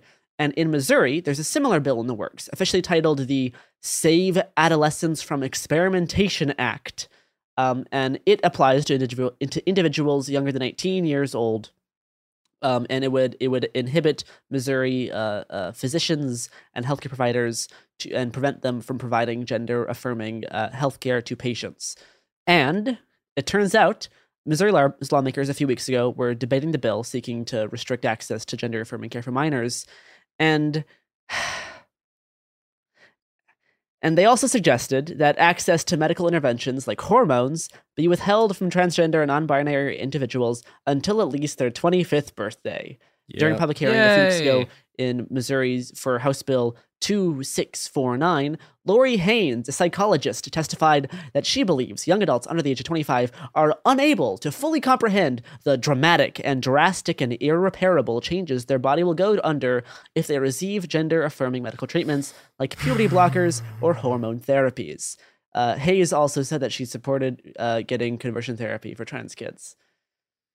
Yeah, I'll bet she thinks that 18-year-olds should be able to buy AR-15s, though. Join the military. Join the military. Become cops. So it's already happening. We already have lawmakers and we have psychologists being brought in to testify that this is the case. This is going to be the next thing. They want this to happen. Now I'm just going to say, obviously, a recent study published in the Journal of the American Medical Association found that receiving gender-affirming care, including puberty blockers and hormones between the ages of 13 and 20, was associated with 60% lower odds of moderate or severe depression and 73% lower odds of suicidality. Another study published late last year by the Trevor Project found that among transgender and non-binary minors, hormone therapy was associated with nearly 40% lower odds of recent depression or a suicide attempt over the last year, and a lot of the effects of puberty blockers and even hormonal replacement therapy actually are reversible and are not damaging. So, I mean, but we all know that. There's that horrible Matt Walsh trans documentary coming out soon. Oh, God. He definitely, I know in the trailer, he says that one of the drugs used to give puberty blockers to minors is also used as a chemical castration for sexual assault perpetrators, which is kind of true, but it's castration in the sense that you need to take the drug always for it to work. It's a hormone blocker. It stops testosterone from being produced. If you go off of it, it's going to happen again. It's not a permanent castration. It's going to suppress testosterone. You know what? A popular medication for people with heart problems is also a highly explosive compound. Oh, no. Yeah, it turns out things can be used in different ways. Yeah, like 100% of cancer victims are found with dihydrogen monoxide in their system. Anyway, we're gonna see a lot of lies about HRT coming up soon because this Matt Walsh documentary is gonna be stupid. But again, he doesn't understand the science. Obviously, he's a propagandist. But the last thing I want to talk about here is what's gonna be happening in Coeur d'Alene, Idaho. So taking their cue from I'm gonna quote an article here by Daily Kos. They did a really good write-up. David Neiwart wrote it. David Neiwart, for the record, like the thing that he has been, this beat that we're in, like writing about these people, David's been doing it for like 30 years. He's amazing. He's incredible. Yeah. So I'm gonna quote from him here. This is the last thing we'll close with. Taking a cue from the incoming tide of far-right fear-mongering about grooming and an LGBTQ agenda in schools and libraries, a group of Idaho biker militiamen are planning to show up to confront people celebrating Pride at an event in downtown Coeur d'Alene, Idaho, and in a public park next month. Two men from the leadership of Panhandle Patriots, a militia-oriented bikers club based in northern Idaho, Justin Allen, the group's vice president, and Jeff White, its sergeant-at-arms, told a recent gathering at a church hosted by Republican State House member Heather Scott that they plan to have a gun-driven event next month in Coeur d'Alene, Idaho, the same day as the city's Pride celebration at a park less than a mile away, and they planned a confrontation. I'm going to play a clip of them announcing this. Give it a listen. These parades are government-funded. Many of you aren't aware right now, in Coeur d'Alene, on the 10th of June, there is Family Day. And in Family Day, they are promoting family values, activities, and everything. The very following day, they are having Gay Pride Day. in the very same park the very next day, where they would be allowed to parade through all of Coeur d'Alene, drag queen dancers, education hour, making all this material available for all the kids in a park that is designed for kids. We are having an event the very same day. That very same day, we actually intend to go head to head with these people. A line must be drawn in the sand. Good people need to stand up. As she was talking about the repercussions, we say, damn the repercussions. Stand up, take it to the head, go to the fight. If you can, possibly, we know a lot of you are in Bonner. We live in Bonner County. We are fighting in multiple counties. We are asking for all of you to come stand with us. Our event is advertised as Gun to Lane because it's an anniversary of when we stood to protect our community. We're standing again to protect our community. We shifted our date to be available to go head-to-head with these people. They are trying to take your children. This fight is not just paper. It's not just words. It's not just politicians. They have to see people standing in their face saying, no more. So, wow, that sucked and is entirely expected. So the meeting at this church led by a Republican House member was titled "The Game Plan to Remove Inappropriate Materials in Our Schools and Libraries." It was held at a Calvary Chapel in a small town north of Sandpoint, Idaho. Scott has a long history of associations and identifications with the far-right patriot movement, specifically in Idaho, and it was bad. Heather Scott, the Republican State House member, about an hour into the night, Scott invited the two militia dudes up to the podium to speak, and they said that. So, yeah, it's in a flyer posted by the Panhandle Patriots advertising their planned confrontation at Pride, at a flyer that they made shows a drag queen reading at a public library and urges people to join in and standing up against the indoctrination and grooming of our children. And if you don't protect children, you are part of the problem. So yeah, they're planning to take a whole bunch of guns the same day as a Pride parade, and we'll see what happens. I love that that we're just going to see what happens. Yeah. Mm-hmm. And I very incredibly deeply hope we're not reporting on the result of that, because. Yep. Yeah. So anyway, before you share Kink at Pride discourse, think this is what happens. This is what happens when you engage this in this type of rhetoric, that queer sexuality is inherently more dangerous to kids, because anyway. I'm sad now. Mm-hmm. Yeah, this isn't really an upper of an episode. You don't say. but it is important to talk about. Yes. So if you're going to Pride this year, please be careful, because there's a lot of worsening attacks on queer people. Bring a knife hack. Mm-hmm. You shouldn't have to. You shouldn't have to do this. But this is the world we live in. Bring a knife hack. Mm-hmm. Anyway, well. That does it for us today. It could happen here. Hopefully it doesn't happen here, but it could.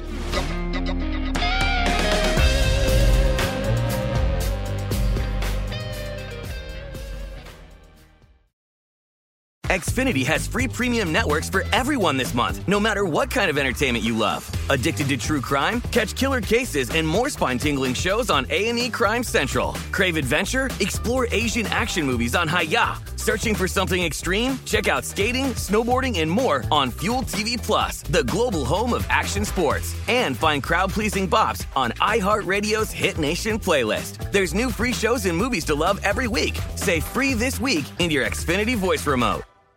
Okay, I love Walker Hayes. He's amazing. He's so fun, such a great entertainer. And that's why I'm so excited that JCPenney and country music singer-songwriter Walker Hayes are partnering together on a new limited-time men's collection for the everyday guy. The Walker Hayes for JCPenney collection is an upbeat playlist of instant classics with laid-back appeal and down-home vibes. As a dad of 7 kids, he knows exactly what fathers want and need when it comes to their style. This collection reflects his casually cool styles with outdoor-inspired details and versatile colors. Perfect for the guy living the t-shirt life or someone wanting some fresh options that feel just as good. It's easy to wear affordable styles that celebrate the ultimate family man, along with the quality, durability, and sensibility dads appreciate. Available online Saturday, May 4th at jcp.com and in-store Thursday, May 16th, just in time for Father's Day. Limited time only. JCPenney, make it count. Snag a job is where America goes to hire, with the deepest talent pool in hourly hiring. With access to over 6 million active hourly workers, Snag a Job is the all-in-one solution for hiring high-quality employees who can cover all your needs. On demand, temp to hire, part-time or full-time. You name the position. Warehouse worker, retail associate, grocery store clerk, fitness trainer, baker, stylist, bellhop, podcast producer. Yeah, Snag a Job's got a worker for that. With our easy-to-use platform, you're able to seamlessly post and fill available positions quickly with a dedicated customer support team to provide all the help you need along the way. Kind of nice knowing you have a talent pool like that in your own backyard, right? Snagajob is the partner you need to keep your business running smoothly. So visit snagajob.com or text snag to 242424 to talk to an expert. Snagajob.com, where America goes to hire. Trinity School of Natural Health can help you be part of the fast-growing health and wellness industry. With an education that empowers communities, Trinity grads can change lives by applying natural health principles and techniques in holistic practices or stores selling nourishing health products. Offering 19 online programs that fit your busy schedule, you'll get training to help turn your passion into a career. Enroll today at trinityschool.org. That's trinityschool.org.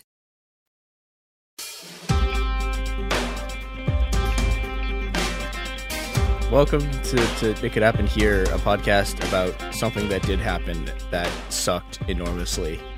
I'm Christopher Wong. I'm the host. Also with me is Garrison and Sophie. Hello. Good morning. Just really starting off positive there. It's look. it's this episode. The next episode. I mean, I guess this episode kind of ends on a high note, but. That's great to hear. I'm so happy. I totally believe you. It kind of does. Okay. All right. Yeah. Shireen is also here. Hello. Hi. Sorry. My fault. Keep going. No worries. So this is the 33rd anniversary of the Tiananmen Square massacre. Tomorrow's episode, I think, will actually be going out on, I guess, the day that it started. Kind of. It starts like the night of like June 3rd. And okay, I'm curious what you two's like, I don't know, like received like cultural memory of Tiananmen is, because I don't know. I think I got a kind of weird one, like being from a Chinese family, but as a white Canadian, I have zero amount of my knowledge about the Tiananmen Square massacre, nor really about Tiananmen. It just that is something I never have really learned about. Yeah, I know that it happened in 1989. That's the American lesson we got on the history of that massacre, is that it happened in 1989. Really mediocre. Yeah. Okay, well, today and tomorrow we're going to go, well, we're going to talk, I think, less about what happened there specifically and more about the sort of broader history that's in, but I guess let's start out. So in some sense, there's really three Tiananmens. There's the student protest that's inside Tiananmen Square itself. There's this part of Beijing, like around the squares, like a bunch of blocks that are taken over by workers. And then there's a bunch of protests in other cities. And unfortunately, we're not going to be talking about the protests in the other cities because, like, basically nothing is known about them other than that, like, they happened, but the people who would know aren't talking. So for somewhat obvious reasons. Yeah. And the students themselves, I think, like, the normal version of Tiananmen is like there's these students and they're like pro-democracy protesters. Right. But they're way weirder than that. There's like this weird ideological grab bag thing going on. They're basically what they're pissed off about is that this thing that's called reform and opening like isn't going fast enough, and we should talk about what that sort of is. So reform and opening is like it's this period in China in sort of the 80s and some extent the 90s. And on the one hand, you have these sort of steps to like ease restrictions on speech and like rehabilitate intellectuals and like allow for a broader public discourse. But the other half of it is that like they're basically bringing markets back to China, right? And this is a shit show in a lot of ways. If you want to hear about like the CCP reinventing debt peonage in about 5 years, go listen to my Bastards episode on the poison milk scandal. It's a trip. But on the other hand, you have, you know, so you have kind of like opening up, right? You have just more discourse. They're not persecuting intellectuals again, sort of. They're de-persecuting the intellectuals that they had persecuted. But on the other hand, you get this absolutely draconian sort of like set of crackdowns in the social sphere. You have the one-child policy. You have this like really powerful tightening of one-man rule in the factory, and you have the sort of the destruction of these formed. We'll get into this more later, but like the sort of limited decision-making capacity that workers had in the factories, just is sort of dismantled. And so you see these sort of gaps beginning to form here, right? Like on the one hand, you have these students who want market reforms to go faster. They want more freedom of speech. They like kind of want democracy, but like mostly what they want is to be in charge of the party so they can crush the sort of like bureaucracy they see as holding market reforms back. And it's worth noting that like a lot of these students are involved in what becomes known as neo-authoritarianism, which is this sort of ideology that holds that like the strong central party should take full control of society and destroy the factions and the bureaucracy. And so, you know, and that's how you can lead development. And this stuff like neo-authoritarianism survives the protests and goes on to become like a pretty major faction in the CCP itself in the 90s and 2000s. And, you know, this is where things just get weird, right? The student movement itself is very hierarchical, and it gets to the point where like by the end of the student movement, the student leaders are like kidnapping each other over like who has control of the microphones and like the stages in the square. It is extremely bizarre. And you know, in terms of like the protests, actually, like what the protests are trying to do is they're trying to like influence this factional fight inside the CCP over like the speed at which reforms are going to go, and this it doesn't work. It's like stunningly ineffectual. The guy they're trying to defend like winds up getting ousted and put under house arrest for the rest of his life. So those are the student protesters, but the part, and that's the student protesters are the part of this that like everyone knows, partly because some of those people escaped to Hong Kong, and you know they're very influential in sort of shaping the memory there. But there's also the workers that I mentioned earlier, and the students basically like hate the workers. For most of the time this protest is going on, and this is months, right? They literally will not let any of the workers go into Tiananmen Square. Like they have this whole system, and like in order to get into like increasing like closer to the center of the square, you have to be a student, and then if to get to the center of the square, you have to be like a member of the leadership. It's very weird, and you know, and like one of the things the workers are trying to do is they want to carry out a general strike, and the students are like, no, absolutely not, do not do a general strike, because largely is because okay, so if these people start doing a general strike, like that's not something that's not under our control, and. You know, okay, so this raises the question, like, if the relationships between the students who are at Tiananmen and the workers at Tiananmen are this bad, like, why are the workers even there? And there's a few answers to this question. The sort of the simplest and most immediate one is that, like, the workers are initially they come out because they're pissed. They see how badly like the cops and sort of like the party is treating the students in the square. And so they get mad, but there's other stuff going on too. The late 80s is. The late 80s in China is sort of a mess economically. There's rampant inflation, and the sort of rapid increase in prices is a threat to, you know, the sort of like cheap supply of grain, which is like the sort of main subsidy that if you're an urban worker that you get. And meanwhile, you know, you have marketization happening. So at the same time that the prices are increasing for everyone and they can't get access to stuff that they need, you have just like CCP princelings like racing down the street in imported sports cars. And like these are like the only cars, right? Like people I don't know, like people are starting to get bicycles en masse sort of in this period. But then, you know, it's like, hey, here's this like party boss guy who has a sports car. They're like spending years' salaries, like gambling at racetracks, and people just get pissed off. So they start organizing, and I'm going to read from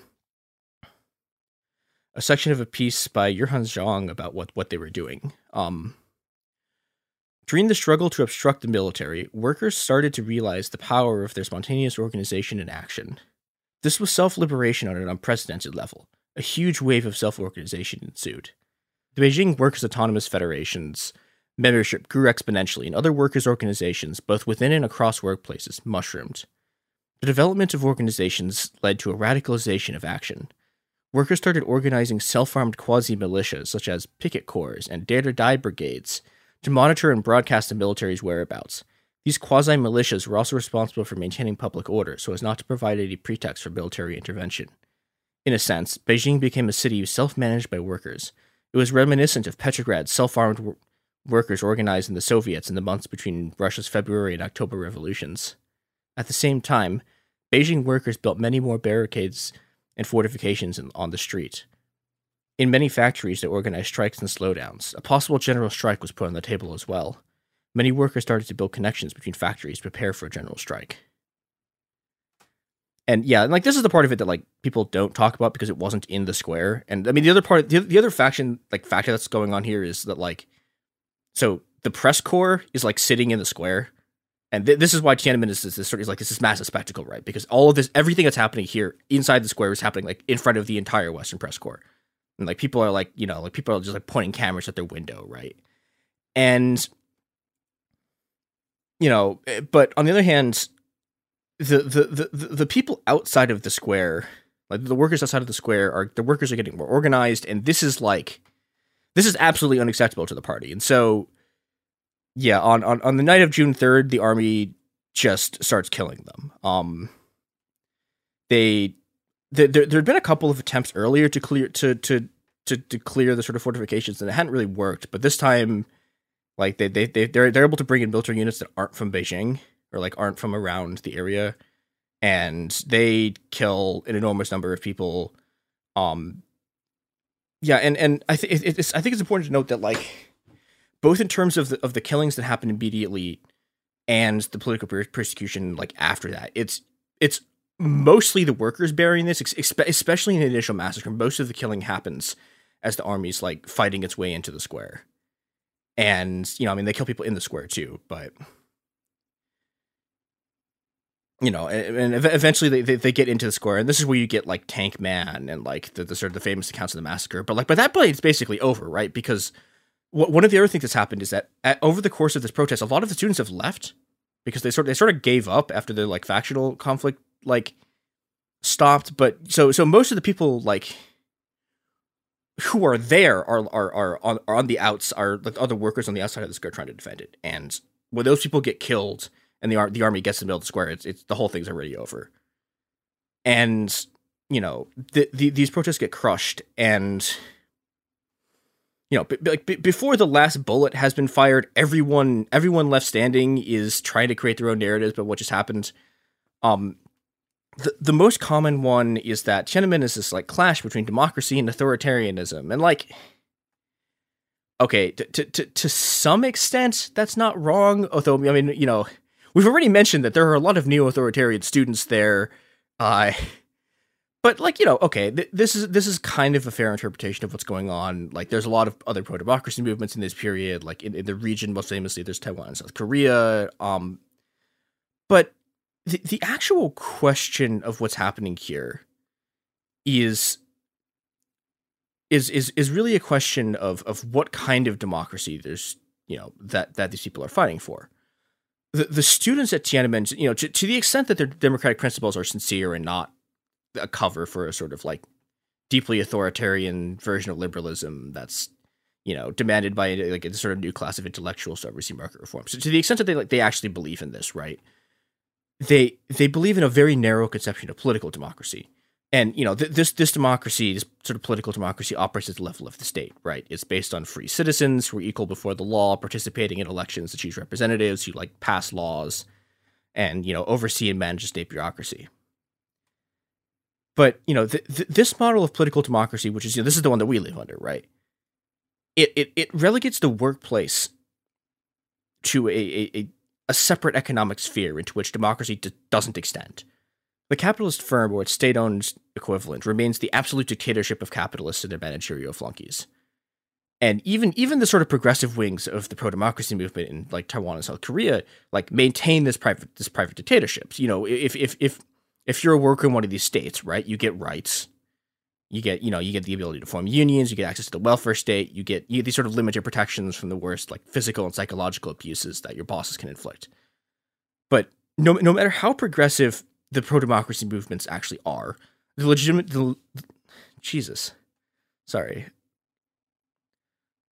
legitimacy of the dictatorship of the bosses was not up for dispute, to these sort of pro-democracy movements, right? Democracy means a democratic state and not a democratic workplace. And this is the huge divide between what's happening at Tiananmen and what's happening like everywhere else in the world. The workers at Tiananmen are the only people left in this entire sort of like run of pro-democracy movements that disagree. They are standing against not only they're standing not only against their own government, against a lot of the students who are also like at these protests. They are standing against literally the entire tide of history itself by applying the principles of the pro-democracy movement to like their own concerns, right? Which is skyrocketing inflation, mounting debts, like rampant corruption to government officials, like spiraling inequality and petty bureaucratic oppression. Beijing's working class had reinvented a old and now like largely forgotten tradition of democracy in the factory that I'm calling it democratic worker self-management because there's no good name for it and they're all kind of clunky. Fair. I mean, this is based on who these people were at the time. It makes sense that all of their names for things were pretty clunky. Yeah. Well, the thing is, they don't name like this. And this is one of the things about. Okay, one of the real problems with studying Tiananmen, right, is that like. Okay, so we have really good accounts from the students, right? Because some of the students flee and they're able to make it out. We have like jack shit basically from the workers. We have what we do have is we have some of the documents they produced, and we have a lot of interviews that were done with people there, and they have very, very idiosyncratic ways of expressing what they believe. And so, you know, you'll get things where like, okay, they're like, okay, wait, we believe in the rule of law, right? And then the next sentence will be like, we have calculated the exact amount of surplus value that has been extracted from us according to Marx. And it's like, what? Because, yeah, the thing that they're doing is like they're synchronizing this news. They're synchronizing sort of like a political tendency that's trying to address the sort of dual dictatorships they're dealing with, right? Like because they're dealing at the same time with like this political dictatorship the party has, and also the fact that their bosses now like completely control everything that they do. And because of this, they wind up being like the last, or I guess technically second to last, because Argentina happens. So that's sort of convoluted mess in itself, but they're in the 20th century, like they are the last people who are fighting for democracy in the factory. And this, like, to a large extent, is what Tiananmen is actually about. It's the culmination of a century and a half long war between the democratic wing of the classical workers movement and like every single other ideology that exists. And these guys, over that century and a half long span, they're going to fight communists, they're going to fight capitalists, they're going to fight liberals and fascists and monarchies and republics and social democracies and theocracies. And at Tiananmen, they're going to lose one more time. And that defeat, the fact that they lose here, the fact that these people get slaughtered, the fact that like they're crushed so effectively that no one even remembers they exist, or like much less like what they were fighting for. This defeat is the origin of the modern world. The one man rule in the factory, like the individual single boss who has total control and power over you, is in its sort of thousand forms, is the author of the hell that is the 21st century. And when we come back from this commercial break, we are going to look at the international part of the struggle that Tiananmen is sort of like the conclusion of. So here's some ads, maybe from Amazon. Here are a job working at their distribution center. That seems like a good paying gig. And we're back to look at why you too also must live in the absolute one-man dictatorship in the factory.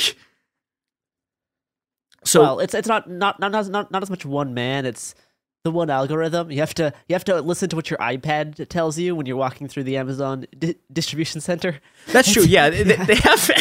It is funny because it's like they've somehow made a worse version of it. It was like, okay, they sure have. Yeah, it's like okay, now you are ruled by a computer whose job it is to make one person an extremely large amount of money. It's even further like depersonalized and further disjointed from actually being a human. Yeah, it's I don't know. There's some metaphor here, which if I wasn't like sick out of my mind about how like power depersonalizes and dehumanizes you until the point where you're replaced with a machine that you can make here. But I don't know. One in every 2 days, the room will randomly start spitting on me. So yeah, well, I can't do that. The lesson here is that when you're thinking about factories and how bosses suck and how it's not great to work in a factory, just have a boss that tells you what to do. The lesson is that it can always get worse because it could always be a computer. Yeah. Anyway, continue. So, okay, to get a sense of like what this fight is and like how we got to Tiananmen, we need to go back to the revolutions of 1848, which is at first glance not like not an incredibly obvious place to start. Okay, if you want like a really detailed like blow for blow account of the revolutions of 1848, go listen to the Revolutions podcast. It's good. I am not gonna do it here because oh my god, there's so much stuff. But the very short version is that so. In 1848 across Europe, there's a bunch of revolutions that are collectively known, well, sometimes known as like the Springtime of the Peoples. And this is the first revolution. This is the first wave of revolutions where socialists are like a real thing. Like Frederick Engels, like that Engels, like the Marx and Engels. Engels is like on a barricade with a rifle fighting in Prussia. There's like, yeah, I'm not gonna. Sadly, I can't get into August von Willich here, but like, go Google August von Willich. He's wild. There's a huge revolution in France where they finally deposed the king, and you know, there's this question here, as these revolutions look like they're winning, there's this question of how far democracy is going to go and what it's going to mean. And yeah, you have a large thing. You have, and this is in a lot of ways very similar to what you're dealing with in China in 1989. Inside of France, you have the split, right? You have the split between, you know, like the people who are like French radicals, but in the sense of like the original French Revolution, who are, you know, okay, they want like they want an elected democracy. They absolutely do not want to like deal with the fact that the workplace is not a democracy. And then, you know, and you have a bunch of socialists, and the socialists are like, hey, can we do something about like property relations and like the fact that there's a bunch of poor people with no jobs? And, you know, and the socialists get slaughtered, but, you know, they don't die. I mean, okay. You just said they get slaughtered.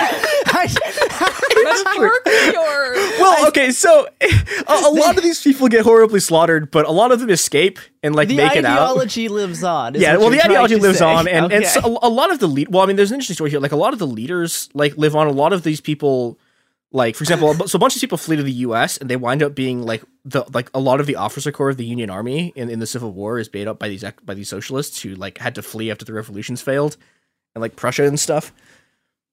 But yeah, so.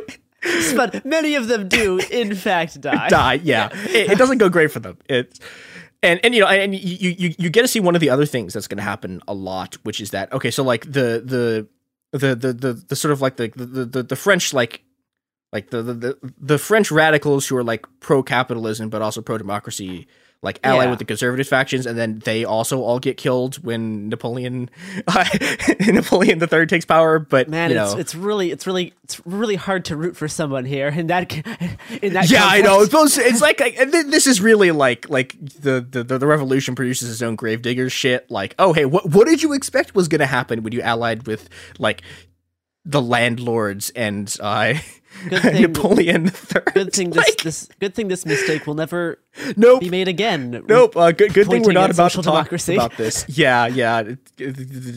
Pay no mind to the rest of this episode. Yeah. Anyway, continue.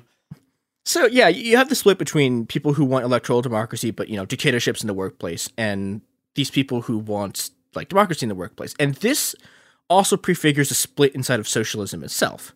And this isn't even,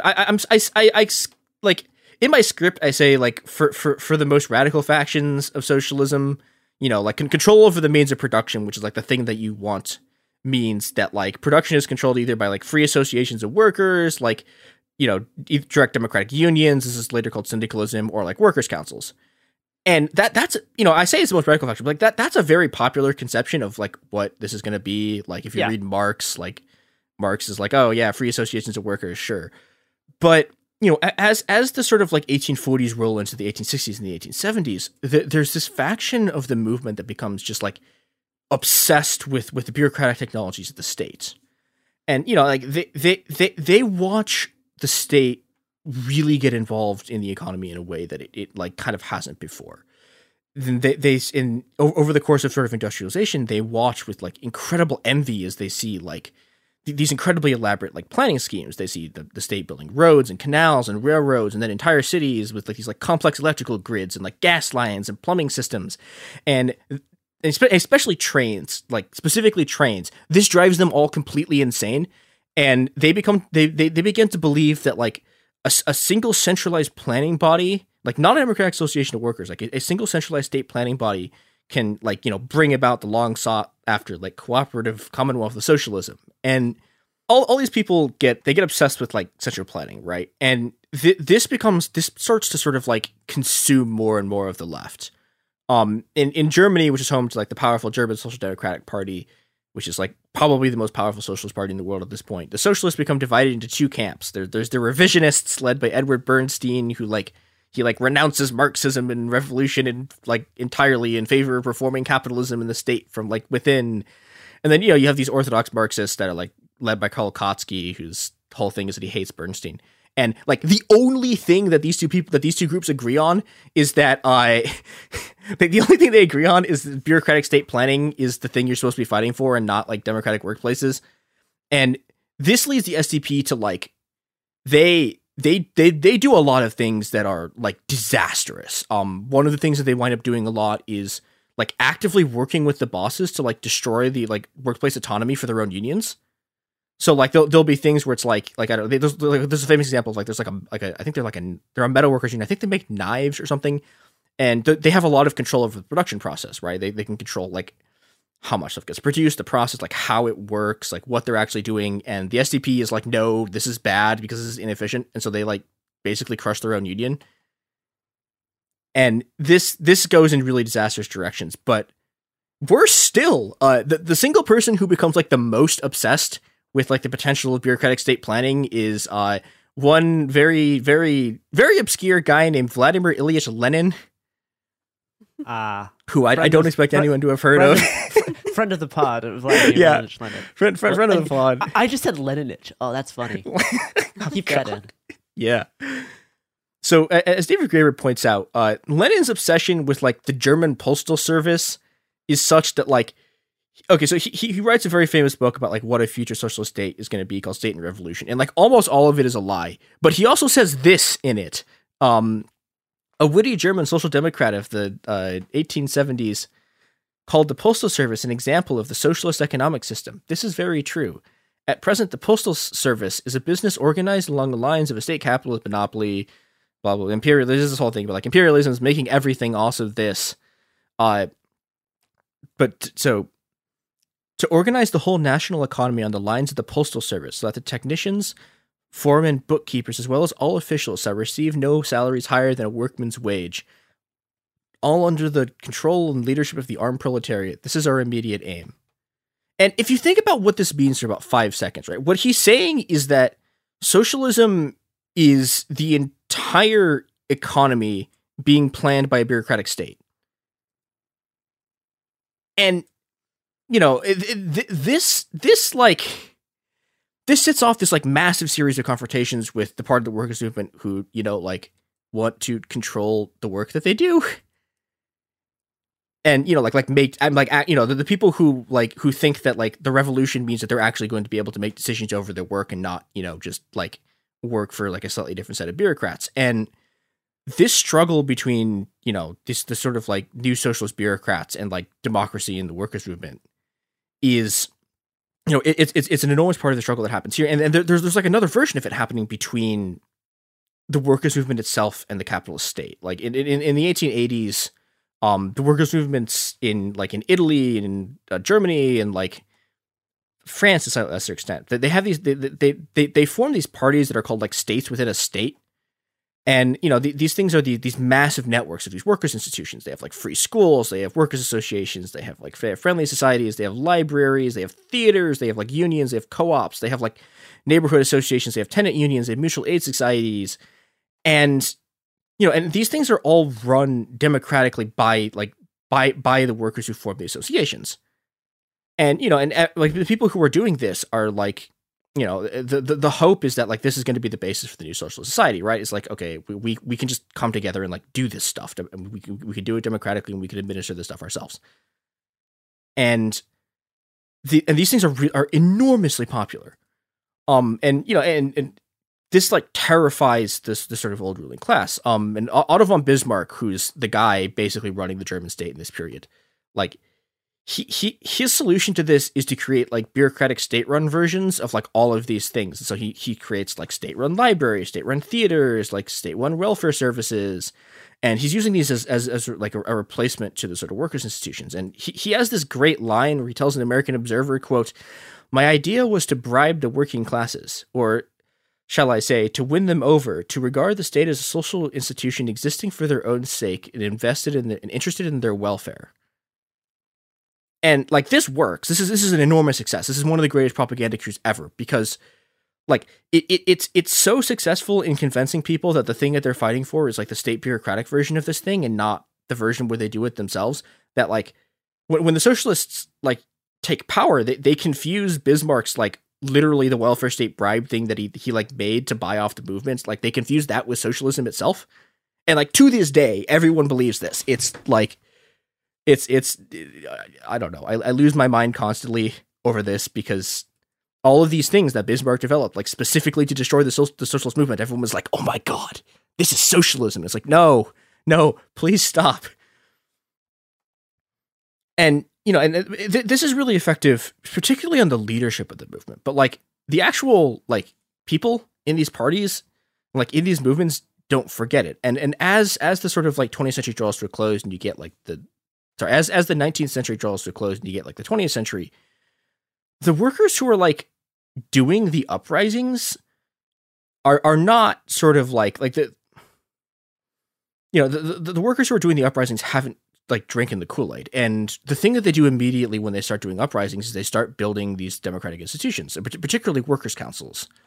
The most famous of these are like other workers' councils that form sort of spontaneously in the Russian revolutions of 1905 and 1917. These are like, this is actually like, this is what like they're called Soviets, because Soviets is just like the word for council in Russian. And these things are originally these like ad hoc strike committees, and then they eventually become these like formalized like elected bodies of representatives from like the various factories who are like coordinating a strike. And okay, so in 1905 they lose and they all die. But in 1917 they do this again, and they form the Soviets again, and this time the councils start to take like a larger role in coordinating production directly, and, you know, coordinating between different like factories and industries. And they turn into this sort of like counterpower thing to the new government. And this kicks off this open period of warfare that stretches like literally from Italy to Argentina between the different socialist factions who like people, like the different factions of this movement who want democracy in the factory, and this like a lot newly formed like anti-democratic alliance of like social democrats, Bolsheviks, and capitalists, who like, you know, are like, okay, well, some of them are in favor of like, you can have democracy. Well, okay, there's a whole range of this thing, right? Like the thing that unites all of these movements, it's the social democrats, the Bolsheviks, the capitalists, and later the fascists, is that they like emphatically like do not want democracy in the factory, and they're willing to put aside their differences to make sure it doesn't happen. But you know, there's still a huge fight that happens here between 1917 and 1920. You get workers' councils in Germany, Poland, Austria, Ukraine, Ireland, and Ireland. There's these like two giant revolts by syndicalist workers' unions in Brazil and Argentina, and these all get crushed. In Italy has like one of the most intense conflicts between these like a lot of syndicalists in the Italian state, and they have this really famous like set of factory occupations where instead of like so like before this, people would go on strike, right? You go on strike and you leave your factory. And in Italy, they were like, okay, wait, what if we just stayed in the factory and took it over so that they couldn't like just like restart production with scabs and we now control the factory? And there's this huge wave of it in Italy in the late 19 teens and early 1920s. And you know, it looks like for a bit, it really looks like they're going to bring down the government. But the factory occupations get crushed, but they don't get crushed by the government. They get crushed by the Italian Socialist Party and like their union, the General Confederation of Labor. And like this is how fascism wins in Italy. Like to a large extent, it's that like when like you know, and this happens in Germany too. It's like when sort of the Social Democrats and the capitalists are faced with this possibility that like workers could take over the factories, the Social Democrats turn on them and just kill them all. And the problem with that is that, like, okay, well, who do you do the killing with? And the answer is the fascists. And then the Social Democrats, like themselves, all get exterminated by the fascists. It's this like, you know, it is a terrible cycle that we're going to see like literally over and over and over again. Yeah, it's bad. That sounds not great. Yeah. Yeah. Do you know who else will slaughter your factory council? Oh no! Oh! I actually know this one. Mm. All right, Garrison, go. We have a few options here. There is our good friends at the Washington State Patrol. If you're trying to set up a highway business next to the highway and run it via workers' council, State Patrol come up, be like, not on this highway. Yeah, you're done. Probably also like Amazon or something. Who knows? Yeah. And we're back to see, you know, okay. We are back to see like the worst defeats that they're going to have that like the people who want like a factory council are going to have in this period, which for once actually has nothing to do with Amazon or the capitalists whatsoever, which is that like the worst bawling they're going to get is from Lenin and the Bolsheviks, who I don't know how many people sort of like know the history of the Russian Revolution, but like the factory councils are the people who like basically put the Bolsheviks in power in the first place. Like to a large extent, like they're the people who like were the shock troops of this. And like literally the moment Lenin takes power, he starts undermining the Soviets. He publishes this thing like 3 or 4 days after the October Revolution. He publishes this thing called the Draft Decree on Workers' Control, which is like, you know, he basically is like he's trying to like shift power from these councils to the Bolshevik Party in the state, and this doesn't really work initially because these groups are like pretty powerful. But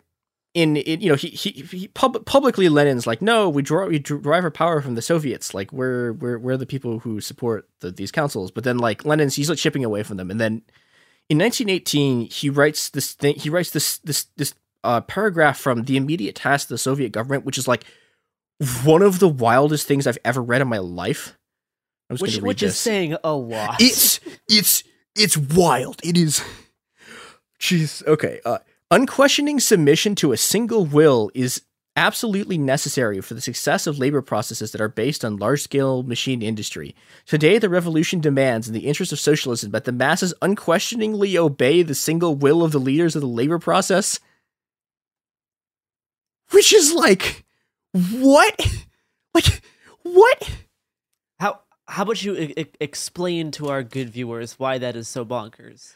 Like, okay, because some of them might just hear that and be like, "Oh, leftist words, cool." Moving on. Even just the first two words, "unquestioning submission," makes me like that part. Yeah. Like unquestioning submission. The whole thing about like the masses must unquestionably obey the will of the single leader. Like, what? No, hard pass. This is like what is happening? This is. You know, and the thing that's happening here is that Lenin is being really candid about what it means for there to be a boss. like what it means for there to be someone whose position is above you that can order you to do literally whatever they want, and if you don't obey them, like, bad things happen and you starve or get shot. Yeah, he's incredibly candid about this, right? Like this is what like having a boss means. It means like questioning submission to the single will of a leader. This is this is how I talk about Sophie all the time. Yeah. Oh my God. Wow, shaking her head. I'm with you, Sophie. Can't believe. Thanks, Gare. I just said that. You're welcome. Whatever you say, Sophie. Thanks, Gare.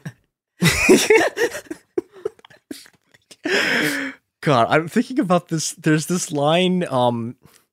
It's sort of tangentially related to the story. I read this thing once about the workers who took over the Sorbonne. Actually, I think it was it the students who over a bunch of students like take over this the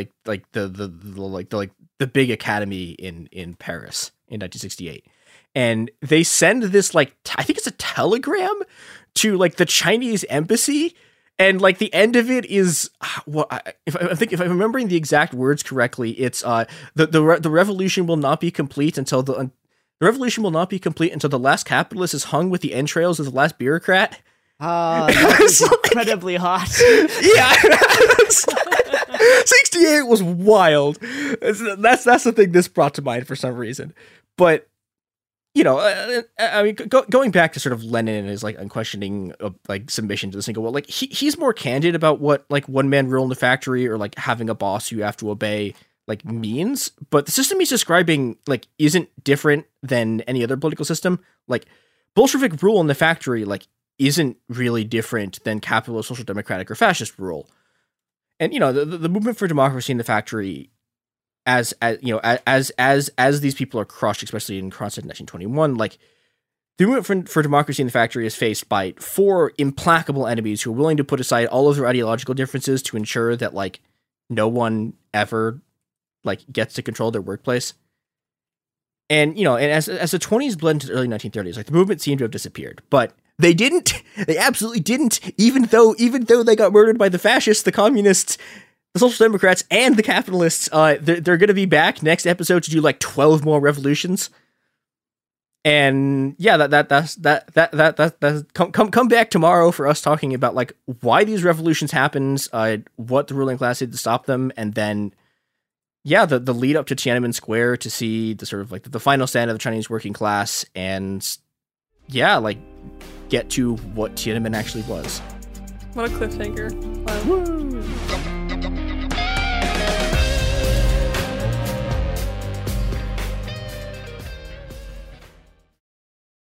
Xfinity has free premium networks for everyone this month, no matter what kind of entertainment you love. Addicted to true crime? Catch killer cases and more spine-tingling shows on A&E Crime Central. Crave adventure? Explore Asian action movies on Hayah. Searching for something extreme? Check out skating, snowboarding, and more on Fuel TV Plus, the global home of action sports. And find crowd-pleasing bops on iHeartRadio's Hit Nation playlist. There's new free shows and movies to love every week. Say free this week in your Xfinity voice remote. Okay. I love Walker Hayes. He's amazing. He's so fun, such a great entertainer. And that's why I'm so excited that JCPenney and country music singer-songwriter Walker Hayes are partnering together on a new limited-time men's collection for the everyday guy. The Walker Hayes for JCPenney collection is an upbeat playlist of instant classics with laid-back appeal and down-home vibes. As a dad of 7 kids, he knows exactly what fathers want and need when it comes to their style. This collection reflects his casually cool styles with outdoor-inspired details and versatile colors. Perfect for the guy living the t-shirt life or someone wanting some fresh options that feel just as good. It's easy to wear affordable styles that celebrate the ultimate family man, along with the quality, durability, and sensibility dads appreciate. Available online Saturday, May 4th at jcp.com and in-store Thursday, May 16th, just in time for Father's Day. Limited time only. JCPenney, make it count. Snag a job is where America goes to hire, with the deepest talent pool in hourly hiring. With access to over 6 million active hourly workers, Snag a job is the all-in-one solution for hiring high-quality employees who can cover all your needs. On demand, temp to hire, part-time or full-time. You name the position. Warehouse worker, retail associate, grocery store clerk, fitness trainer, baker, stylist, bellhop, podcast producer. Yeah, Snag a job's got a worker for that. With our easy-to-use platform, you're able to seamlessly post and fill available positions quickly with a dedicated customer support team to provide all the help you need along the way. Kind of nice knowing you have a talent pool like that in your own backyard, right? Snagajob is the partner you need to keep your business running smoothly. So visit snagajob.com or text snag to 242424 to talk to an expert. Snagajob.com, where America goes to hire. Trinity School of Natural Health can help you be part of the fast-growing health and wellness industry. With an education that empowers communities, Trinity grads can change lives by applying natural health principles and techniques in holistic practices or stores selling nourishing health products. Offering 19 online programs that fit your busy schedule, you'll get training to help turn your passion into a career. Enroll today at trinityschool.org. That's trinityschool.org.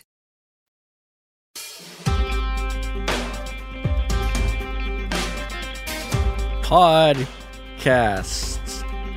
Yeah, that counts as an intro.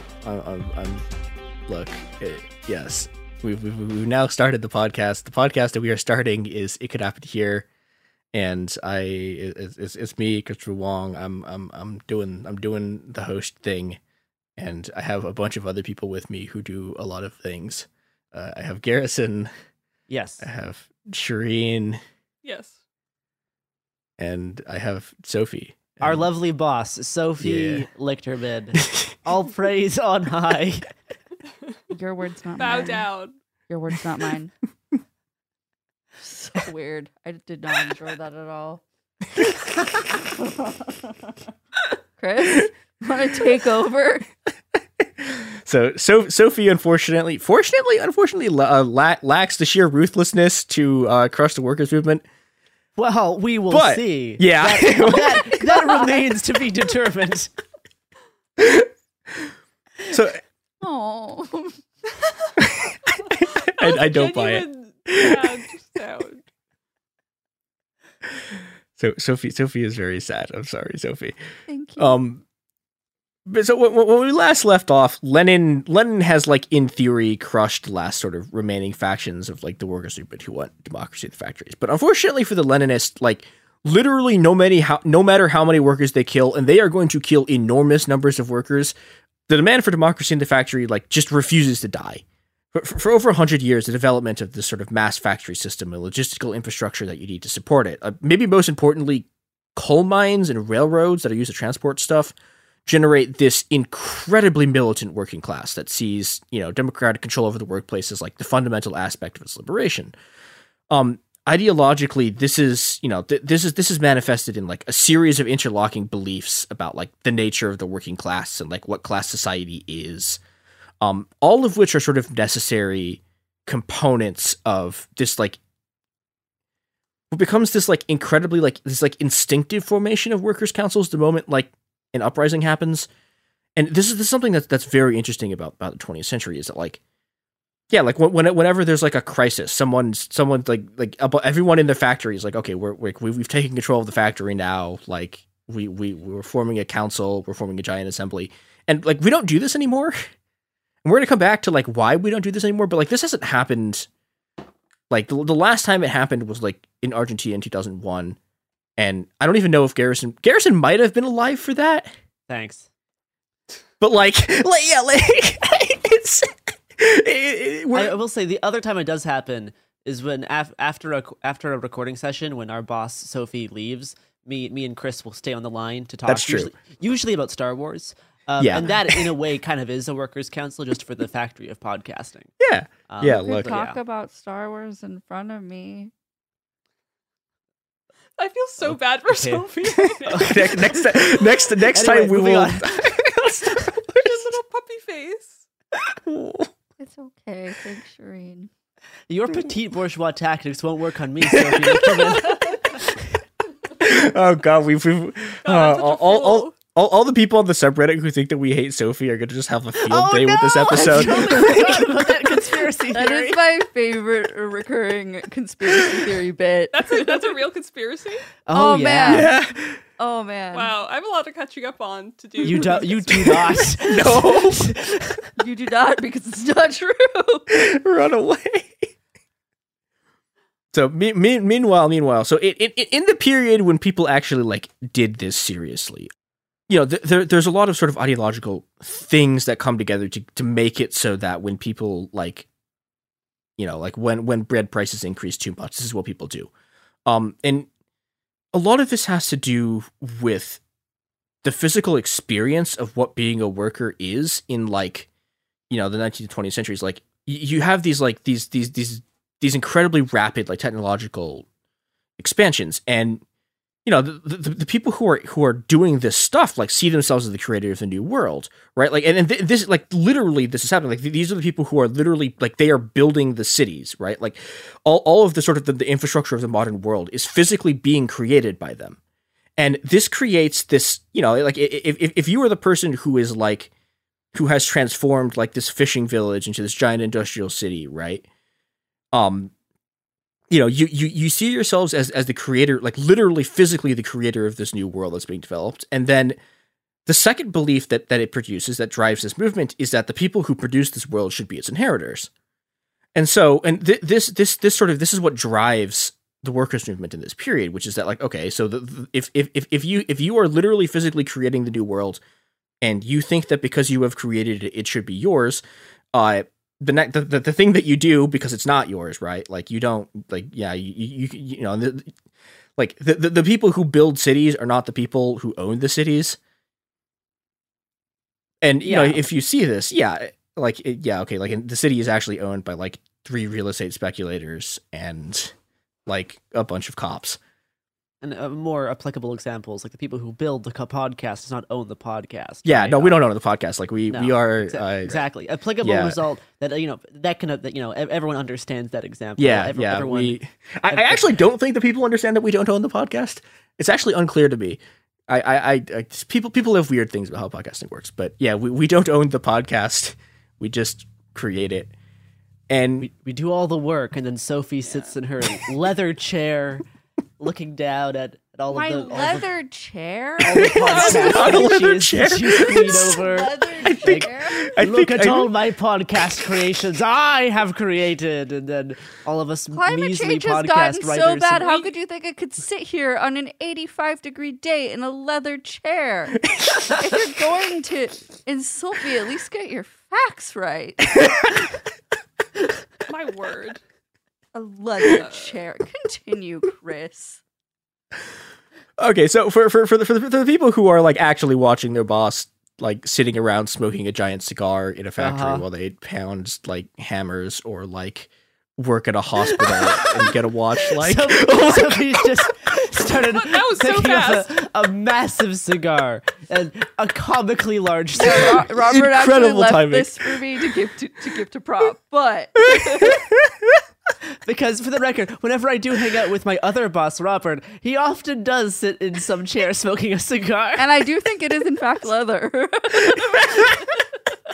Okay, so we're describing Robert. Yeah. He forces me to slave away on my laptop writing scripts and just sits in his chair. Look, we work in the podcast mines. Yeah, it is really hard out there. Yeah. And continue. So like the belief that you produce the world and that if you produce it, you should own it is like this is not unique to the part of the workers' movement that like, you know, thinks that also you should like have a democracy in the factory and like you should have the autonomy to decide how you do your work and what needs to be done. That those beliefs like broadly comprise the ideology of like the entire workers' movement, and by you know by the 20th century the workers' movement is really really broad, right? I mean it stretches from sort of like really mild social democratic trade unionists to like the intellectual heads of these like Leninist vanguard parties. But what makes a democratic wing unique is that their concern is the fundamental alienation of factory life. And this is, I mean, originally like it is very much factory life, but like this gets expanded out as this goes on into sort of the like the fundamental alienation of labor itself, which is this condition of being reduced to an object by bosses who use you as a tool to do something. And, you know, and this is a concern for everyone in some sense, but for the Leninists and Social Democrats, alienation is just like a product of ownership or distribution, right? So, you know, if that's what you believe, the way you defeat alienation is through the working class and productive capacity, not in sort of like any kind of like innate human like humanity or creativity. Like, all you have to do is like, well, okay, you flip a switch, right? And the factory is now owned by the state instead of being owned by like JP Morgan or something. And like, now your alienation is gone. That's how it works. Yeah. Or, and you know, social democracy, it's like, well, okay, so you flip a switch and taxes get higher, and now you have a union, but you're still working for the Goldman Sachs. But, you know, for the wing of the workers' movement that, you know, actually cares about democracy, this doesn't solve anything, right? Like, as long as the fundamental relation of being being an object, right? As long as like you fundamentally, the worker, are not a human being who has agency and control and autonomy over their life. As long as you're just an object that, you know, like you are a living human tool that the one man ruler of the factory can, like, you know, can wield around to do whatever they want. As long as that persists, changes in ownership structure and, you know, like health benefits miss the entire point. And this kind of the degradation that comes from just being a tool can only be solved by returning agency and autonomy to the working class. And that means like actually giving the class control over the production process. And, you know, in 1936 in Spain, workers are like, fuck this, and decide to take the entire thing into their own hands. And they do this by just seizing their workplaces en masse. And this becomes known as the Spanish Revolution. And it is one of the most extensive sort of experiments in like workers' democratic self-management, or like whatever you want to call people making their own decisions in the workplace, like that has ever happened, like especially in the modern era. Like everything from like public utilities to like bakeries to hospitals to shoe factories, like falls under the direct control of these like democratic unions. And once their bosses have been like, you know, chased from the premises and like flee in terror, these workers set about like transforming the entirety of Spanish society along democratic lines. Like they pool their resources together collectively, and they allocate them democratically for the benefit of, you know, like society as a whole. And for a brief moment, this works. They have this incredible, like this triumphant experiment in democratic self-management, and output increases dramatically, and social services are expanded. And like in the span of 2 years, in the middle of a civil war, like the workers of Spain are able to create a universal healthcare system that expands care into like rural areas of Spain where like you couldn't get it before.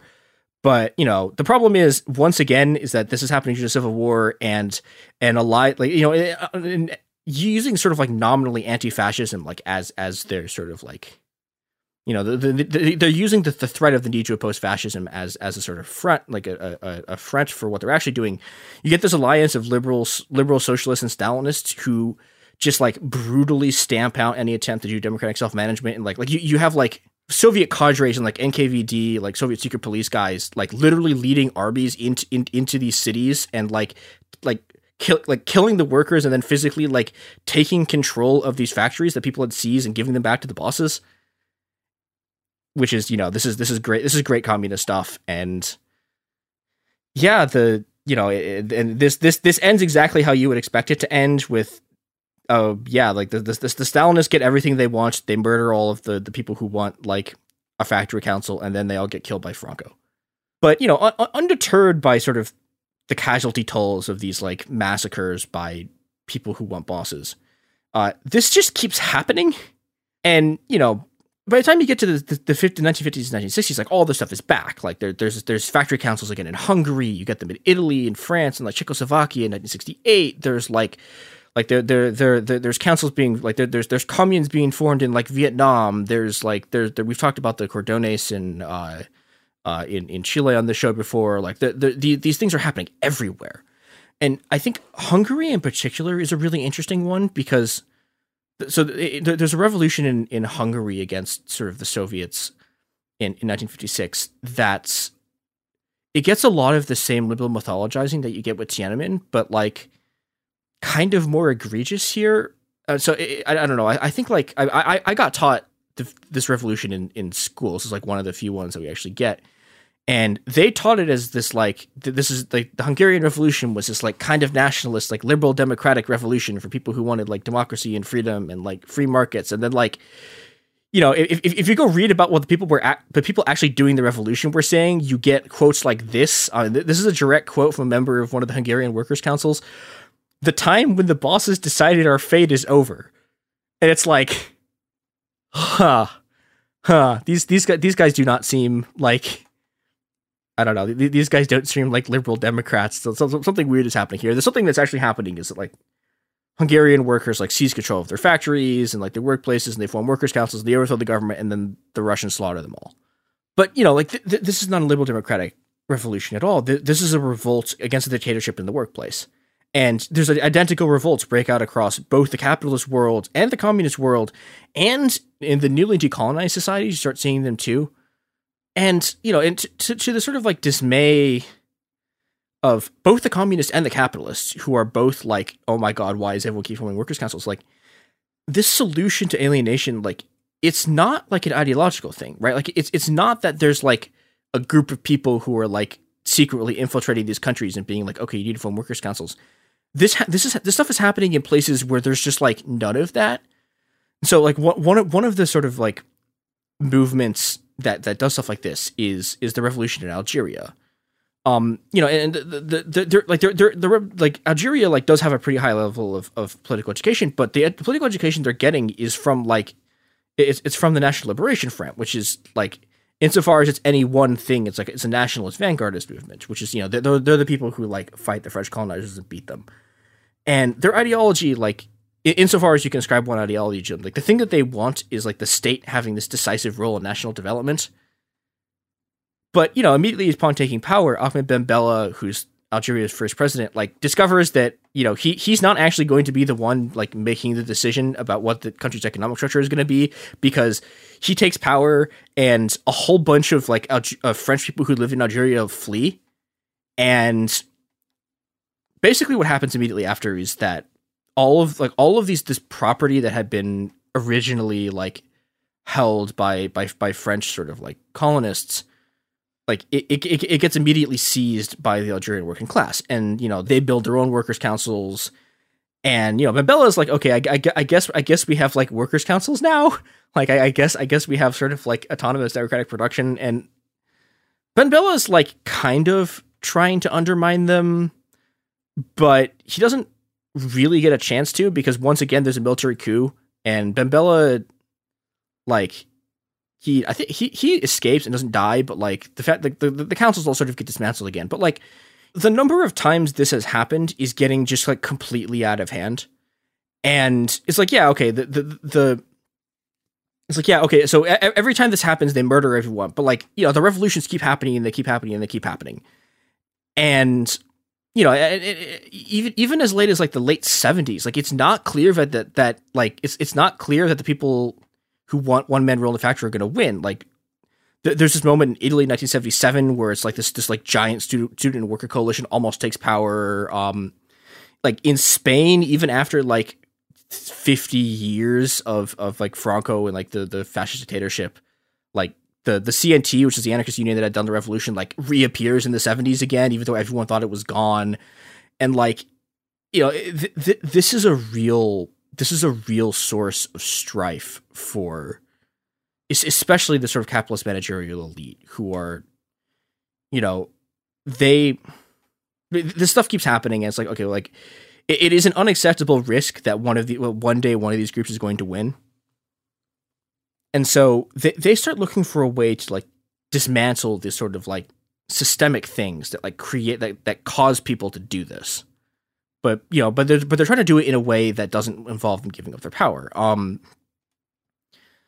So, yeah, as Vicky Osterwald points out, this sort of like this like instinctive embrace of like democracy in the factory, like as a political program, is only possible as long as like the factory functions as a point of encounter. I think it was her term for it, when she calls it a dark agora, which is like, so agora is like the sort of like the Greek marketplace in the center of a town. Everyone goes there and you like talk about things, right? And the factory serves as this kind of like, it's this sort of like dark version of it, where like, on the one hand, you know, it facilitates these interactions that allow people to sort of like identify with each other and like, you know, create collective meaning by like interacting with each other. But on the other hand, it exists to exploit you, and it's like terrible, and you're just getting, you know, you're getting physically and socially destroyed like every moment you're in it. But, you know, it still is a place where you can, like, assemble an identity as, like you and a bunch of the people around you can go, like, hey, like, we are workers, right? Like, we are the working class. And this is, like, a shared political identity that you have that allows you to do things. And so the thrust of sort of the attack against this takes the form of this attack on, like, the shop floor as, like, a site of, like, formation of identities that can allow you to, like, mobilize stuff. And so this takes, like, a number of forms. Most famously, is it's deindustrialization and this sort of like spatial relocation of factories. So like part of what's going on, right, is that you have a bunch of people who work in a factory and then they live right around the factories, right? They work in a coal mine. And everyone lives in a town around the coal mine, and this means that everyone sees each other constantly and are like constantly like running into each other and like physically talking to each other, and you know this is a really good way to create radical politics. So. What happens is you these factories get sent out to the suburbs, and this allows you to create places where you know workers are isolated from each other. And you know, and the other thing you can do is you turn workers into homeowners, and you sort of like buy them off with this combination of like cheap credit and this promise that like their houses will now be a financial asset. And so as the sort of 80s rolls on, the sort of the like the heralded democratization of finance replaces democratization in the factory as sort of the capitalist class. Like the other thing they do that's like really insidious is they tied like the remaining union pensions into the stock market. And this is stuff like you see this today with like 401ks, and it means that like if you want to like have a retirement, you are like physically literally invested in the stock market. Which ties everyone sort of like into the system, and corporations start to turn workplaces into these like enormous propaganda apparatuses. You get like Walmart in particular has these like these mass ideological like programming things that they run that are designed to sort of like get you to identify with like the corporation itself and not with like the other people you're with in the class as a whole. And you know the other thing that they're able to do is the fact that capital is mobile and workers like aren't. Allows, you know, combines with like logistics advances. And it means that like if workers ever start getting an upper hand somewhere, capitalists can just leave. And the process that you see is that as the sort of the total number of people working in industrial work keeps decreasing, right? As a percentage of the population, it keeps decreasing. And as this happens, capitalists are just like, okay, screw it. We're going to pick up our tools and leave. And this spits out like enormous populations who are just like, kicked out of the traditional workforce entirely. And these developments, this is what actually like eventually destroys the classical workers movement, is the ability to leave and the sort of destruction of the factory as like a site of stuff. But in order for this to work, the one thing they need is a place to move to, right? They need somewhere with this large exploitable labor supply that has been like crushed enough that it won't revolt against them. And the capitalist class finds that in our products and services. And we're back. We're back, and we're back to China. And okay, so I've been talking about the way this sort of like this whole system, like this whole factory system, mass production stuff, like develops. But China's weird because this is the one place where the factory system works like really differently than everywhere else. And there's a lot of reasons for this. One of which is that like, so Chinese like state-owned firms, it's like almost impossible for them to fire someone. Because, I mean, there's a lot of reasons for this. So one of them is that, like, people's entire sort of social sphere is built around their work unit. And, like, their work unit is, like, it's the company you work for, and there's this whole sort of, like, legal apparatus built around it. And it, like, you know, and, like, this, like, unit gives you everything from, like, your retirement to, like, it, like, feeds you. Like, there's often, like, entertainment stuff's, like, tied into it. Like, you get healthcare, you get, like, childcare from it. And the CCP also gets rid of the piece rate system, which is this, like, this thing that, like, I mean, so there's a lot of capitalist places that work like this, where it's like, okay, so the piece rate system is you pay people for like every unit of something they produce. So like you get paid by like, I don't know, like how many pounds of like cherries you can pick. And so the USSR brings this back because the USSR and the US are really not that different. But China is like, nah, this like sucks. This is capitalism. And, you know, okay, like I'm not gonna say the Chinese factory system is great, but like, because they don't have the piece rate system is because they can't fire people. You get this you get this weird thing where it's like the people who run the factories like don't have very good ways to force people to work.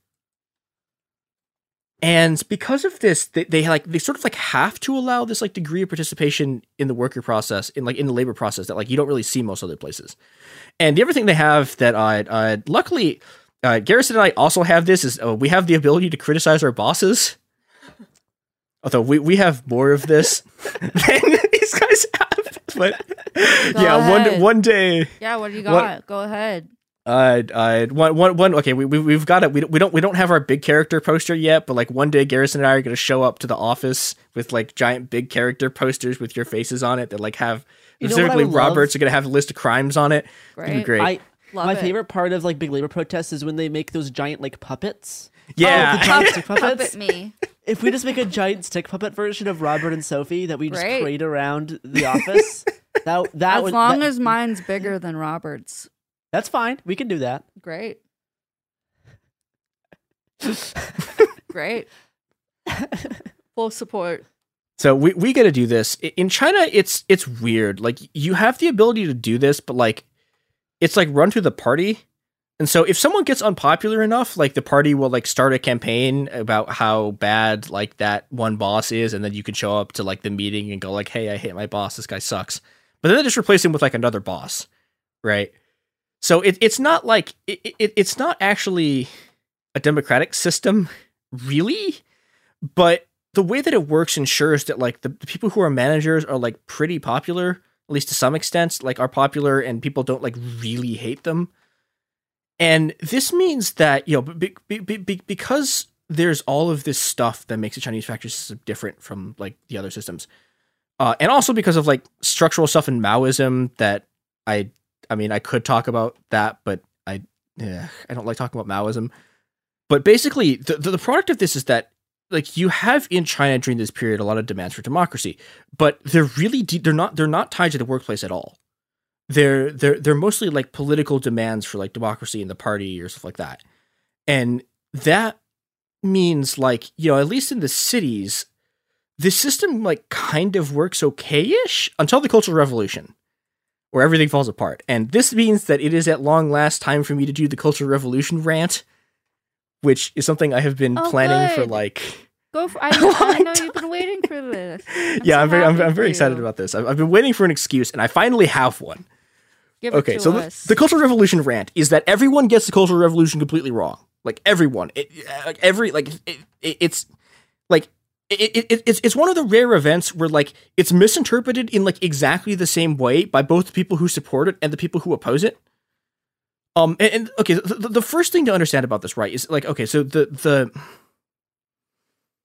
initial, the very, very beginning of the Cultural Revolution, it's basically a bunch of teenagers, kind of it's middle schoolers essentially, and they're attacking other kids at their school. And these kids are kids who have what's called a black blood background, black blood, which means that they're the children of people who were from quote unquote bad class backgrounds. And this is really weird for a number of reasons. One, because you have a sort of a pseudo class system based on who your parents were, right? You have people who have red blood who had good class backgrounds, or your parents are workers, or your parents worked with the party or something.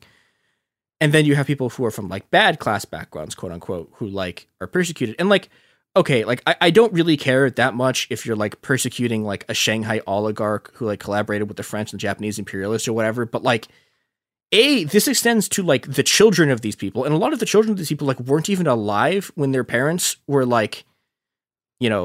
doing stuff that was bad. And the other thing is that the term bad class background, this is really loose. I know people whose families were declared black class backgrounds who have black blood, and they weren't allowed to hold any government position. And the reason that this happened to them was that her dad had made bird feeders before the revolution, and they considered that petit bourgeois. And it's what are you doing? You've reproduced, you've turned class into a pseudo race thing that's you inherit from your parents, even though their parents don't own property anymore because you've done social. It's really bizarre. And what's happening here is the kids from the red class backgrounds are they're the kids of the new Chinese elite, and they're just picking on and attacking the kids who are now this sort of minority class. And so what this amounts to is the beginning of this is a bunch of privileged rich kids who are like attacking the bunch of kids who are being persecuted for stuff that's like not their fault at all. And, you know, the other part of this, like, this is the part that people I think get. It's like Mao is trying to like play power games inside the party, blah, blah, blah, blah, blah. But, you know, things get more and more chaotic, and you start getting these attacks on like CCP bureaucrats and cadres and stuff because Mao's trying to solidify his place in the party, and he's blah, blah, blah. There's other stuff that's happening. But then it gets really interesting. So this starts in 1966, right? And at the very beginning of 1967, there's something called the January Storm, which is where a bunch of rebel workers just seize control of Shanghai, and like they run the party out, they run the army out too. And, you know, and now like they control the city of Shanghai. And this is like an oh fuck moment for Mao, because, you know, now he has to like deal with this city that has been taken over by its own working class. And I found this incredible line from Zhou Enlai, who's having a meeting with Mao, and they're trying to figure out what to do about the fact that that Shanghai has been seized by these workers. And I'm just going to read this. When asked whether the new leadership should be elected from the bottom up, Zhou Enlai replied bluntly that, quote, "Anarchism is bound to develop if we immediately implement direct elections of the Paris Commune type." And I think this is really incredible like thing you can find, right? Because it's like, okay, well, there's two things that can happen here. One is either like, okay, you give these people democracy and the ability to vote, right? And Zhou Enlai and Mao look at this and are like, that would be anarchism. We can't do that. And the second thing is you don't do that and you repress them. And they take the second line. And, you know, okay, like it takes them a bit to get this ramped up, right? It takes them a bit to get this sort of kind of revolution thing they're doing to like stop all of this rebel stuff that they've started to get it. It takes them about a year. But by 1968, the students and the workers who had like, you know, done this sort of uprising stuff start getting slaughtered, like just massacred, like killed on an unimaginable scale. This is where everyone gets the Cultural Revolution completely wrong, because the entire memory of the Cultural Revolution is from basically the first 2 years of it, right? Which is like all the stuff about like professors being marched out onto the street in dunce caps, and like students like humiliating the professors, and like party officials being like marched around with like placards on them, and like people like that's the stuff, and like the chaos of the revolution, like that's stuff everyone remembers. That's the first 2 years of this. There's still like, I mean, you can art like there's the quote unquote short culture revolution, which is like the high point of the activity, goes from 1966 to 1969. And then there's like a longer one that goes to like the death of Mao, depending on how you want to count it. But almost all of the actual violence in this period happens in the third phase, which is the first phase of the initial uprising. And then the rebel groups are fighting each other. But then phase three is when the state like cracks down on starts trying to crush this like rebel student factions.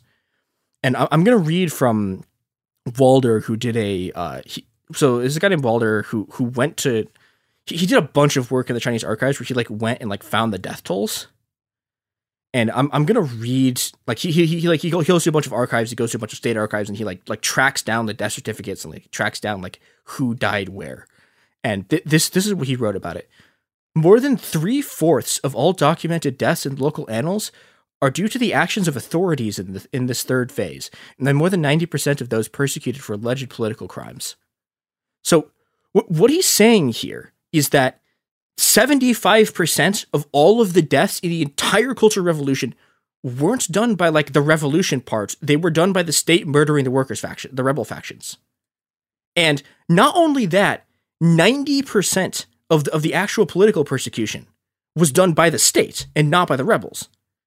And when you actually look at what this means, like this means everything anyone ever talks about the Cultural Revolution is completely wrong. It wasn't that, like, the thing that happened in the Cultural Revolution wasn't that sort of student radicalism got out of control and they started killing everyone and it produces all this violence. The thing that actually happens is that there's a student like uprising, right? But what happens is that the sort of conservative and state factions just slaughter them. And Walder estimates that the total number of people dead, it's somewhere between 1.1 and 1.6 million people. And again, like 75%, and I think it's actually slightly higher than that, like percent of the people who were killed in this are killed by the state. And, you know, this has an enormous effect on, I mean, just everything that happens in Chinese society from then on, because on the one hand, the popular memory of the Cultural Revolution persists as this thing that was like, this is what happens if you like, if people outside the party and like students and radicals like start like making trouble, is that you get all these people dead.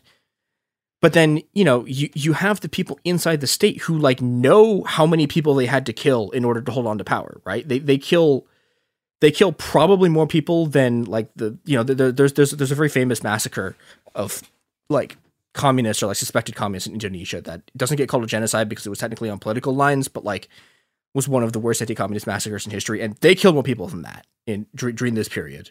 And that like that level of violence and the fact that the people running the state understand what they had to do, it means you get an elite that's incredibly paranoid about like anything that like smells like organizing happening outside the party. And the other thing that happens is that like the most radical students and workers of this period just get, they're all dead, right? They killed like 1 million people. The, you know, for every one person who got killed, there's about 19 people who were like persecuted in a lot of ways. And that's like, a lot of these people are tortured. A lot of these people are like sent to prisons. They're like really horrible stuff happens to people. And this process keeps going like through the 70s. Like there's a huge spike in like state killings in 1970. And but by the end of the 70s, like anything that sort of like could have cohered into like a movement that like wants democracy in the workplace, for example, it's just gone, because all of the radicals like and anyone who wanted democracy in the factory, any of the people who were like even sort of like just like sort of rebellious, like these people have all been killed. And the consequence of this is that through the 80s, you get this politics that's driven by this like sort of like intellectual liberal democratic politics that completely ignores working class entirely. And, you know, and these people start to take power, and you get Deng Xiaoping. Well, I think it's like right before he takes power, but Deng Xiaoping winds up implementing the one-child policy, which is this like incredibly draconian and really successful attempt to just like reestablish the state's like patriarchal control over the household, and strips like hundreds of millions of women from of autonomy over their own bodies.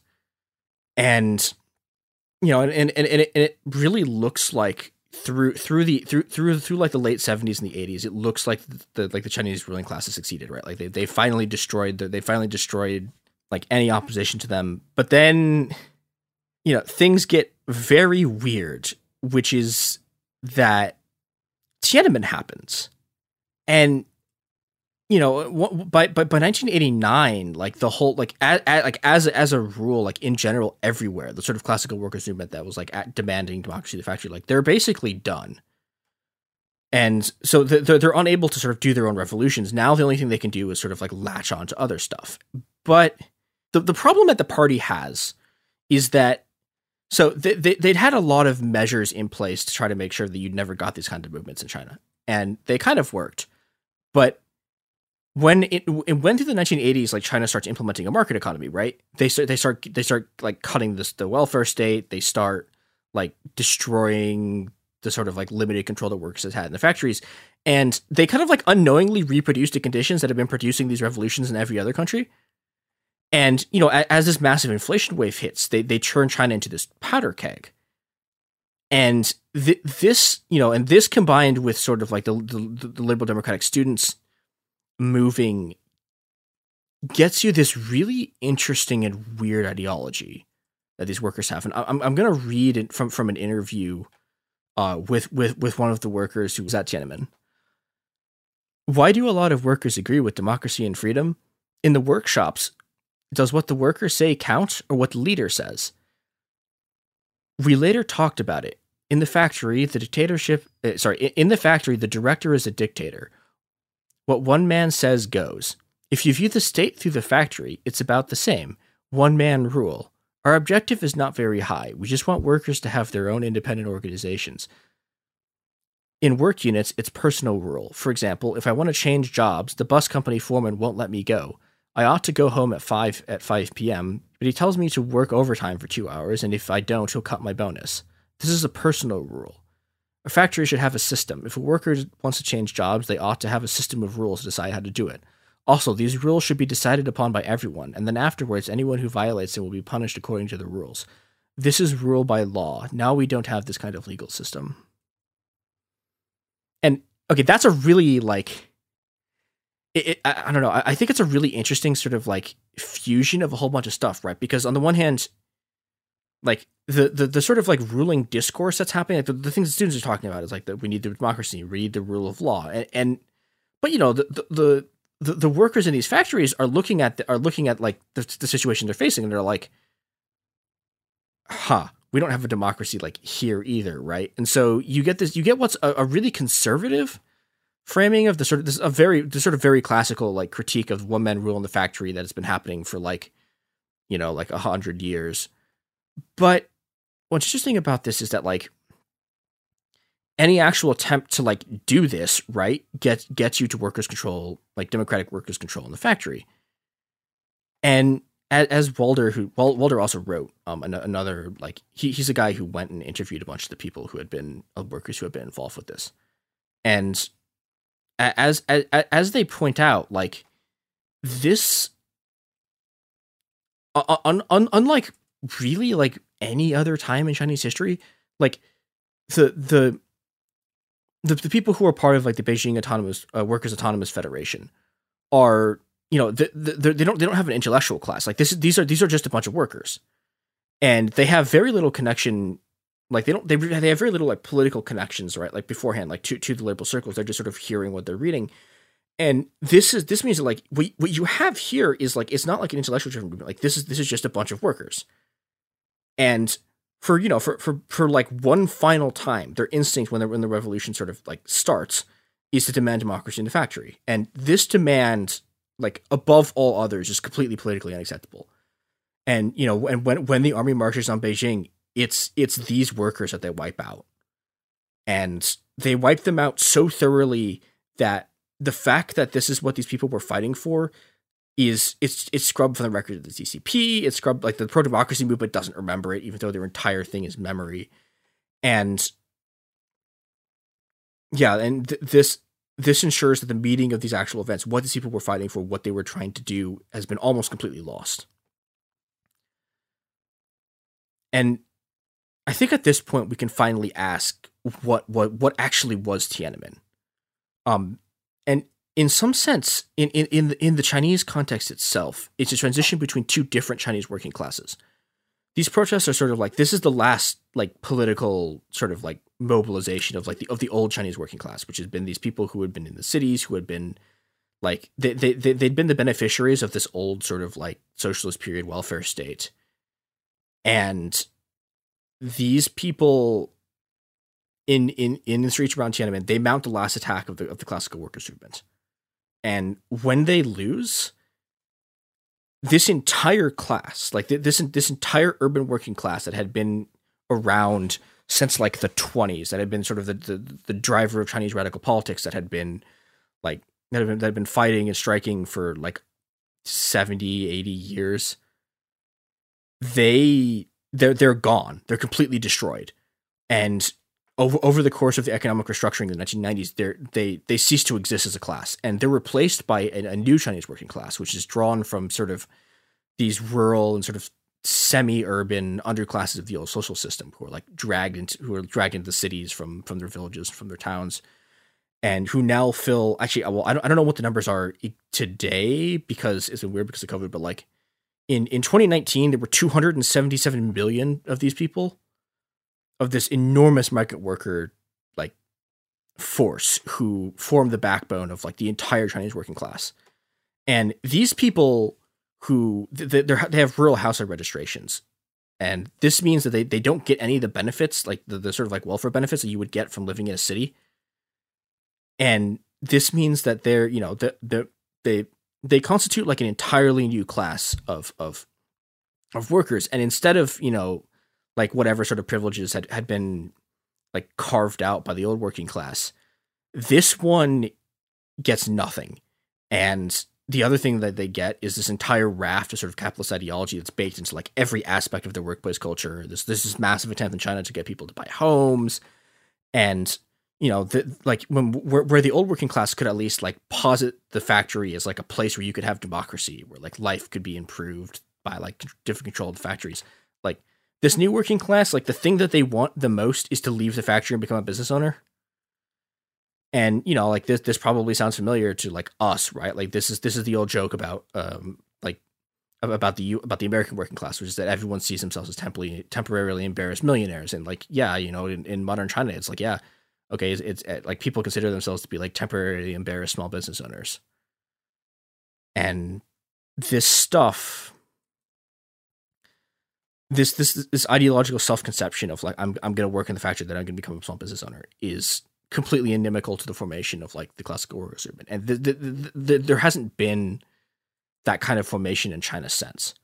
And this is not really a unique thing, right? The death of that workers movement has seen a sort of like complete and total collapse of the demand for like democratic self-management, like everywhere across the entire world.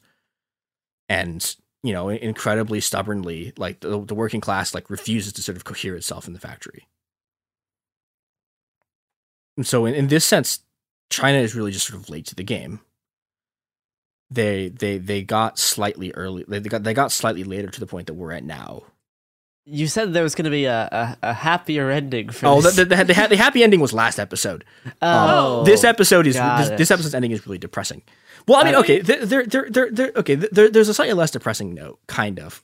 Okay, the thing that's less depressing here is that for my entire lifetime has been the U.S. lurching from one economic collapse to another, and the world, like the international economic system. Like, I think I was born in like the middle of like the dot-com collapse, and then I got 2008, and then like there's been a bunch of economic collapses in the last like 3 years.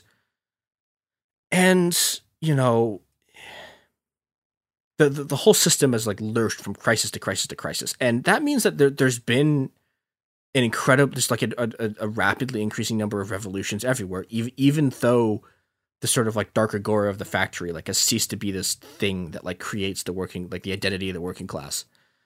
And this means that, you know, okay, so in order to have some kind of mass movement, you need some kind of collective identity to mobilize around. And, you know, if you can't make this in the factory, the place where it's going to be made instead is the street. And this means in the last, you know, like 20-ish years, without the sort of positive identity in the workplace to cohere itself around, workers are really only able to sort of mobilize on a mass basis, like indirect opposition to a threat that can confront like everyone at the same time. And this, the only thing that can do this is really the state. And, you know, the state has the ability to increase the price of basic commodities and slash welfare benefits. And that becomes the only available enemy.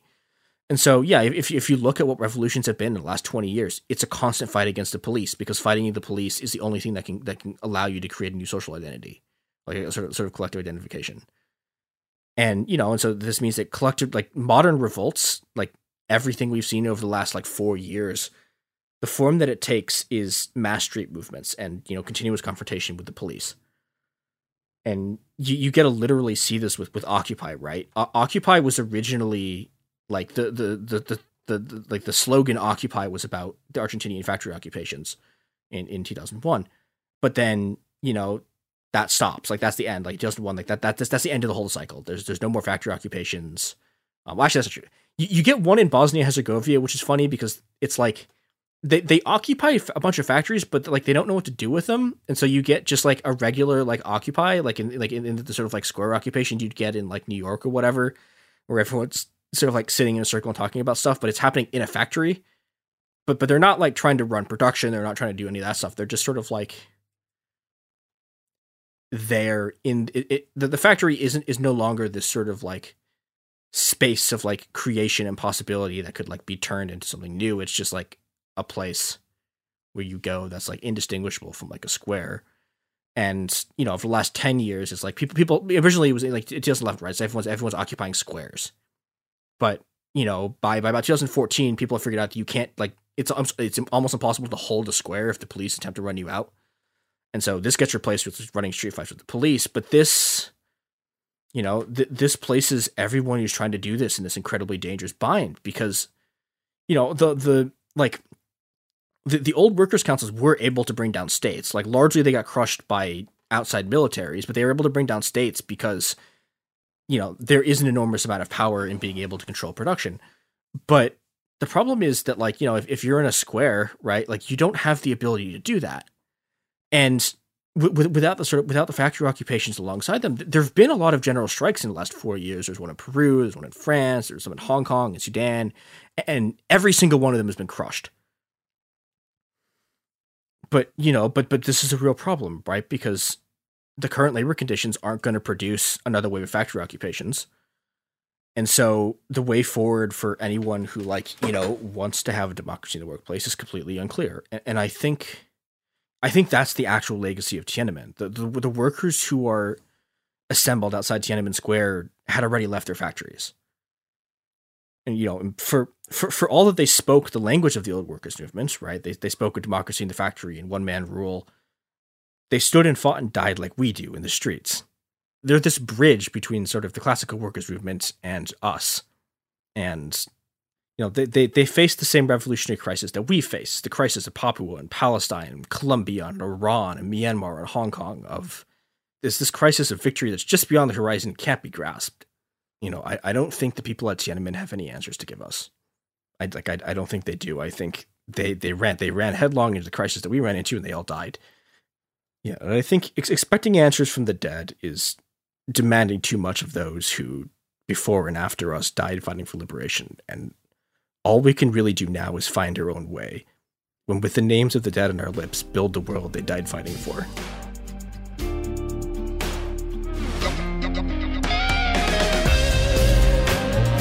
Hey, we'll be back Monday with more episodes every week from now until the heat death of the universe. It Could Happen Here is a production of Cool Zone Media. For more podcasts from Cool Zone Media, visit our website, coolzonemedia.com, or check us out on the iHeartRadio app, Apple Podcasts, or wherever you listen to podcasts. You can find sources for It Could Happen Here updated monthly at coolzonemedia.com/sources. Thanks for listening. Xfinity has free premium networks for everyone this month, no matter what kind of entertainment you love. Addicted to true crime? Catch killer cases and more spine-tingling shows on A&E Crime Central. Crave adventure? Explore Asian action movies on Hayah. Searching for something extreme? Check out skating, snowboarding, and more on Fuel TV Plus, the global home of action sports. And find crowd-pleasing bops on iHeartRadio's Hit Nation playlist. There's new free shows and movies to love every week. Say free this week in your Xfinity voice remote. Trinity School of Natural Health can help you be part of the fast-growing health and wellness industry. With an education that empowers communities, Trinity grads can change lives by applying natural health principles and techniques in holistic practices or stores selling nourishing health products. Offering 19 online programs that fit your busy schedule, you'll get training to help turn your passion into a career. Enroll today at trinityschool.org. That's trinityschool.org. Right here, right now. Find your beautiful new floor at Right Rug Flooring. Choose from thousands of in-stock styles, ready for next day installation, and all backed by the right price guarantee. Visit rightrug.com. That's RITERUG.com today to schedule a free in-home estimate or to find a location near you. 24-month financing is available with approved credit. For 90 years, we've been right here, right now. Right Rug Flooring. If a new house is on your wish list in the next 5 years, grow your savings faster and experience your dreams with an Ohio Homebuyer Plus account from Kemba Financial Credit Union. A savings account specifically designed to save for a new home, where you can earn 7% APY, a $500 matching bonus, and a $1,500 mortgage closing cost credit. Learn more at Kemba.org. Offer expires March 31st, 2025. APY equals annual percentage yield. Restrictions apply. NMLS 292230. Equal housing lender. Federally insured by NCUA.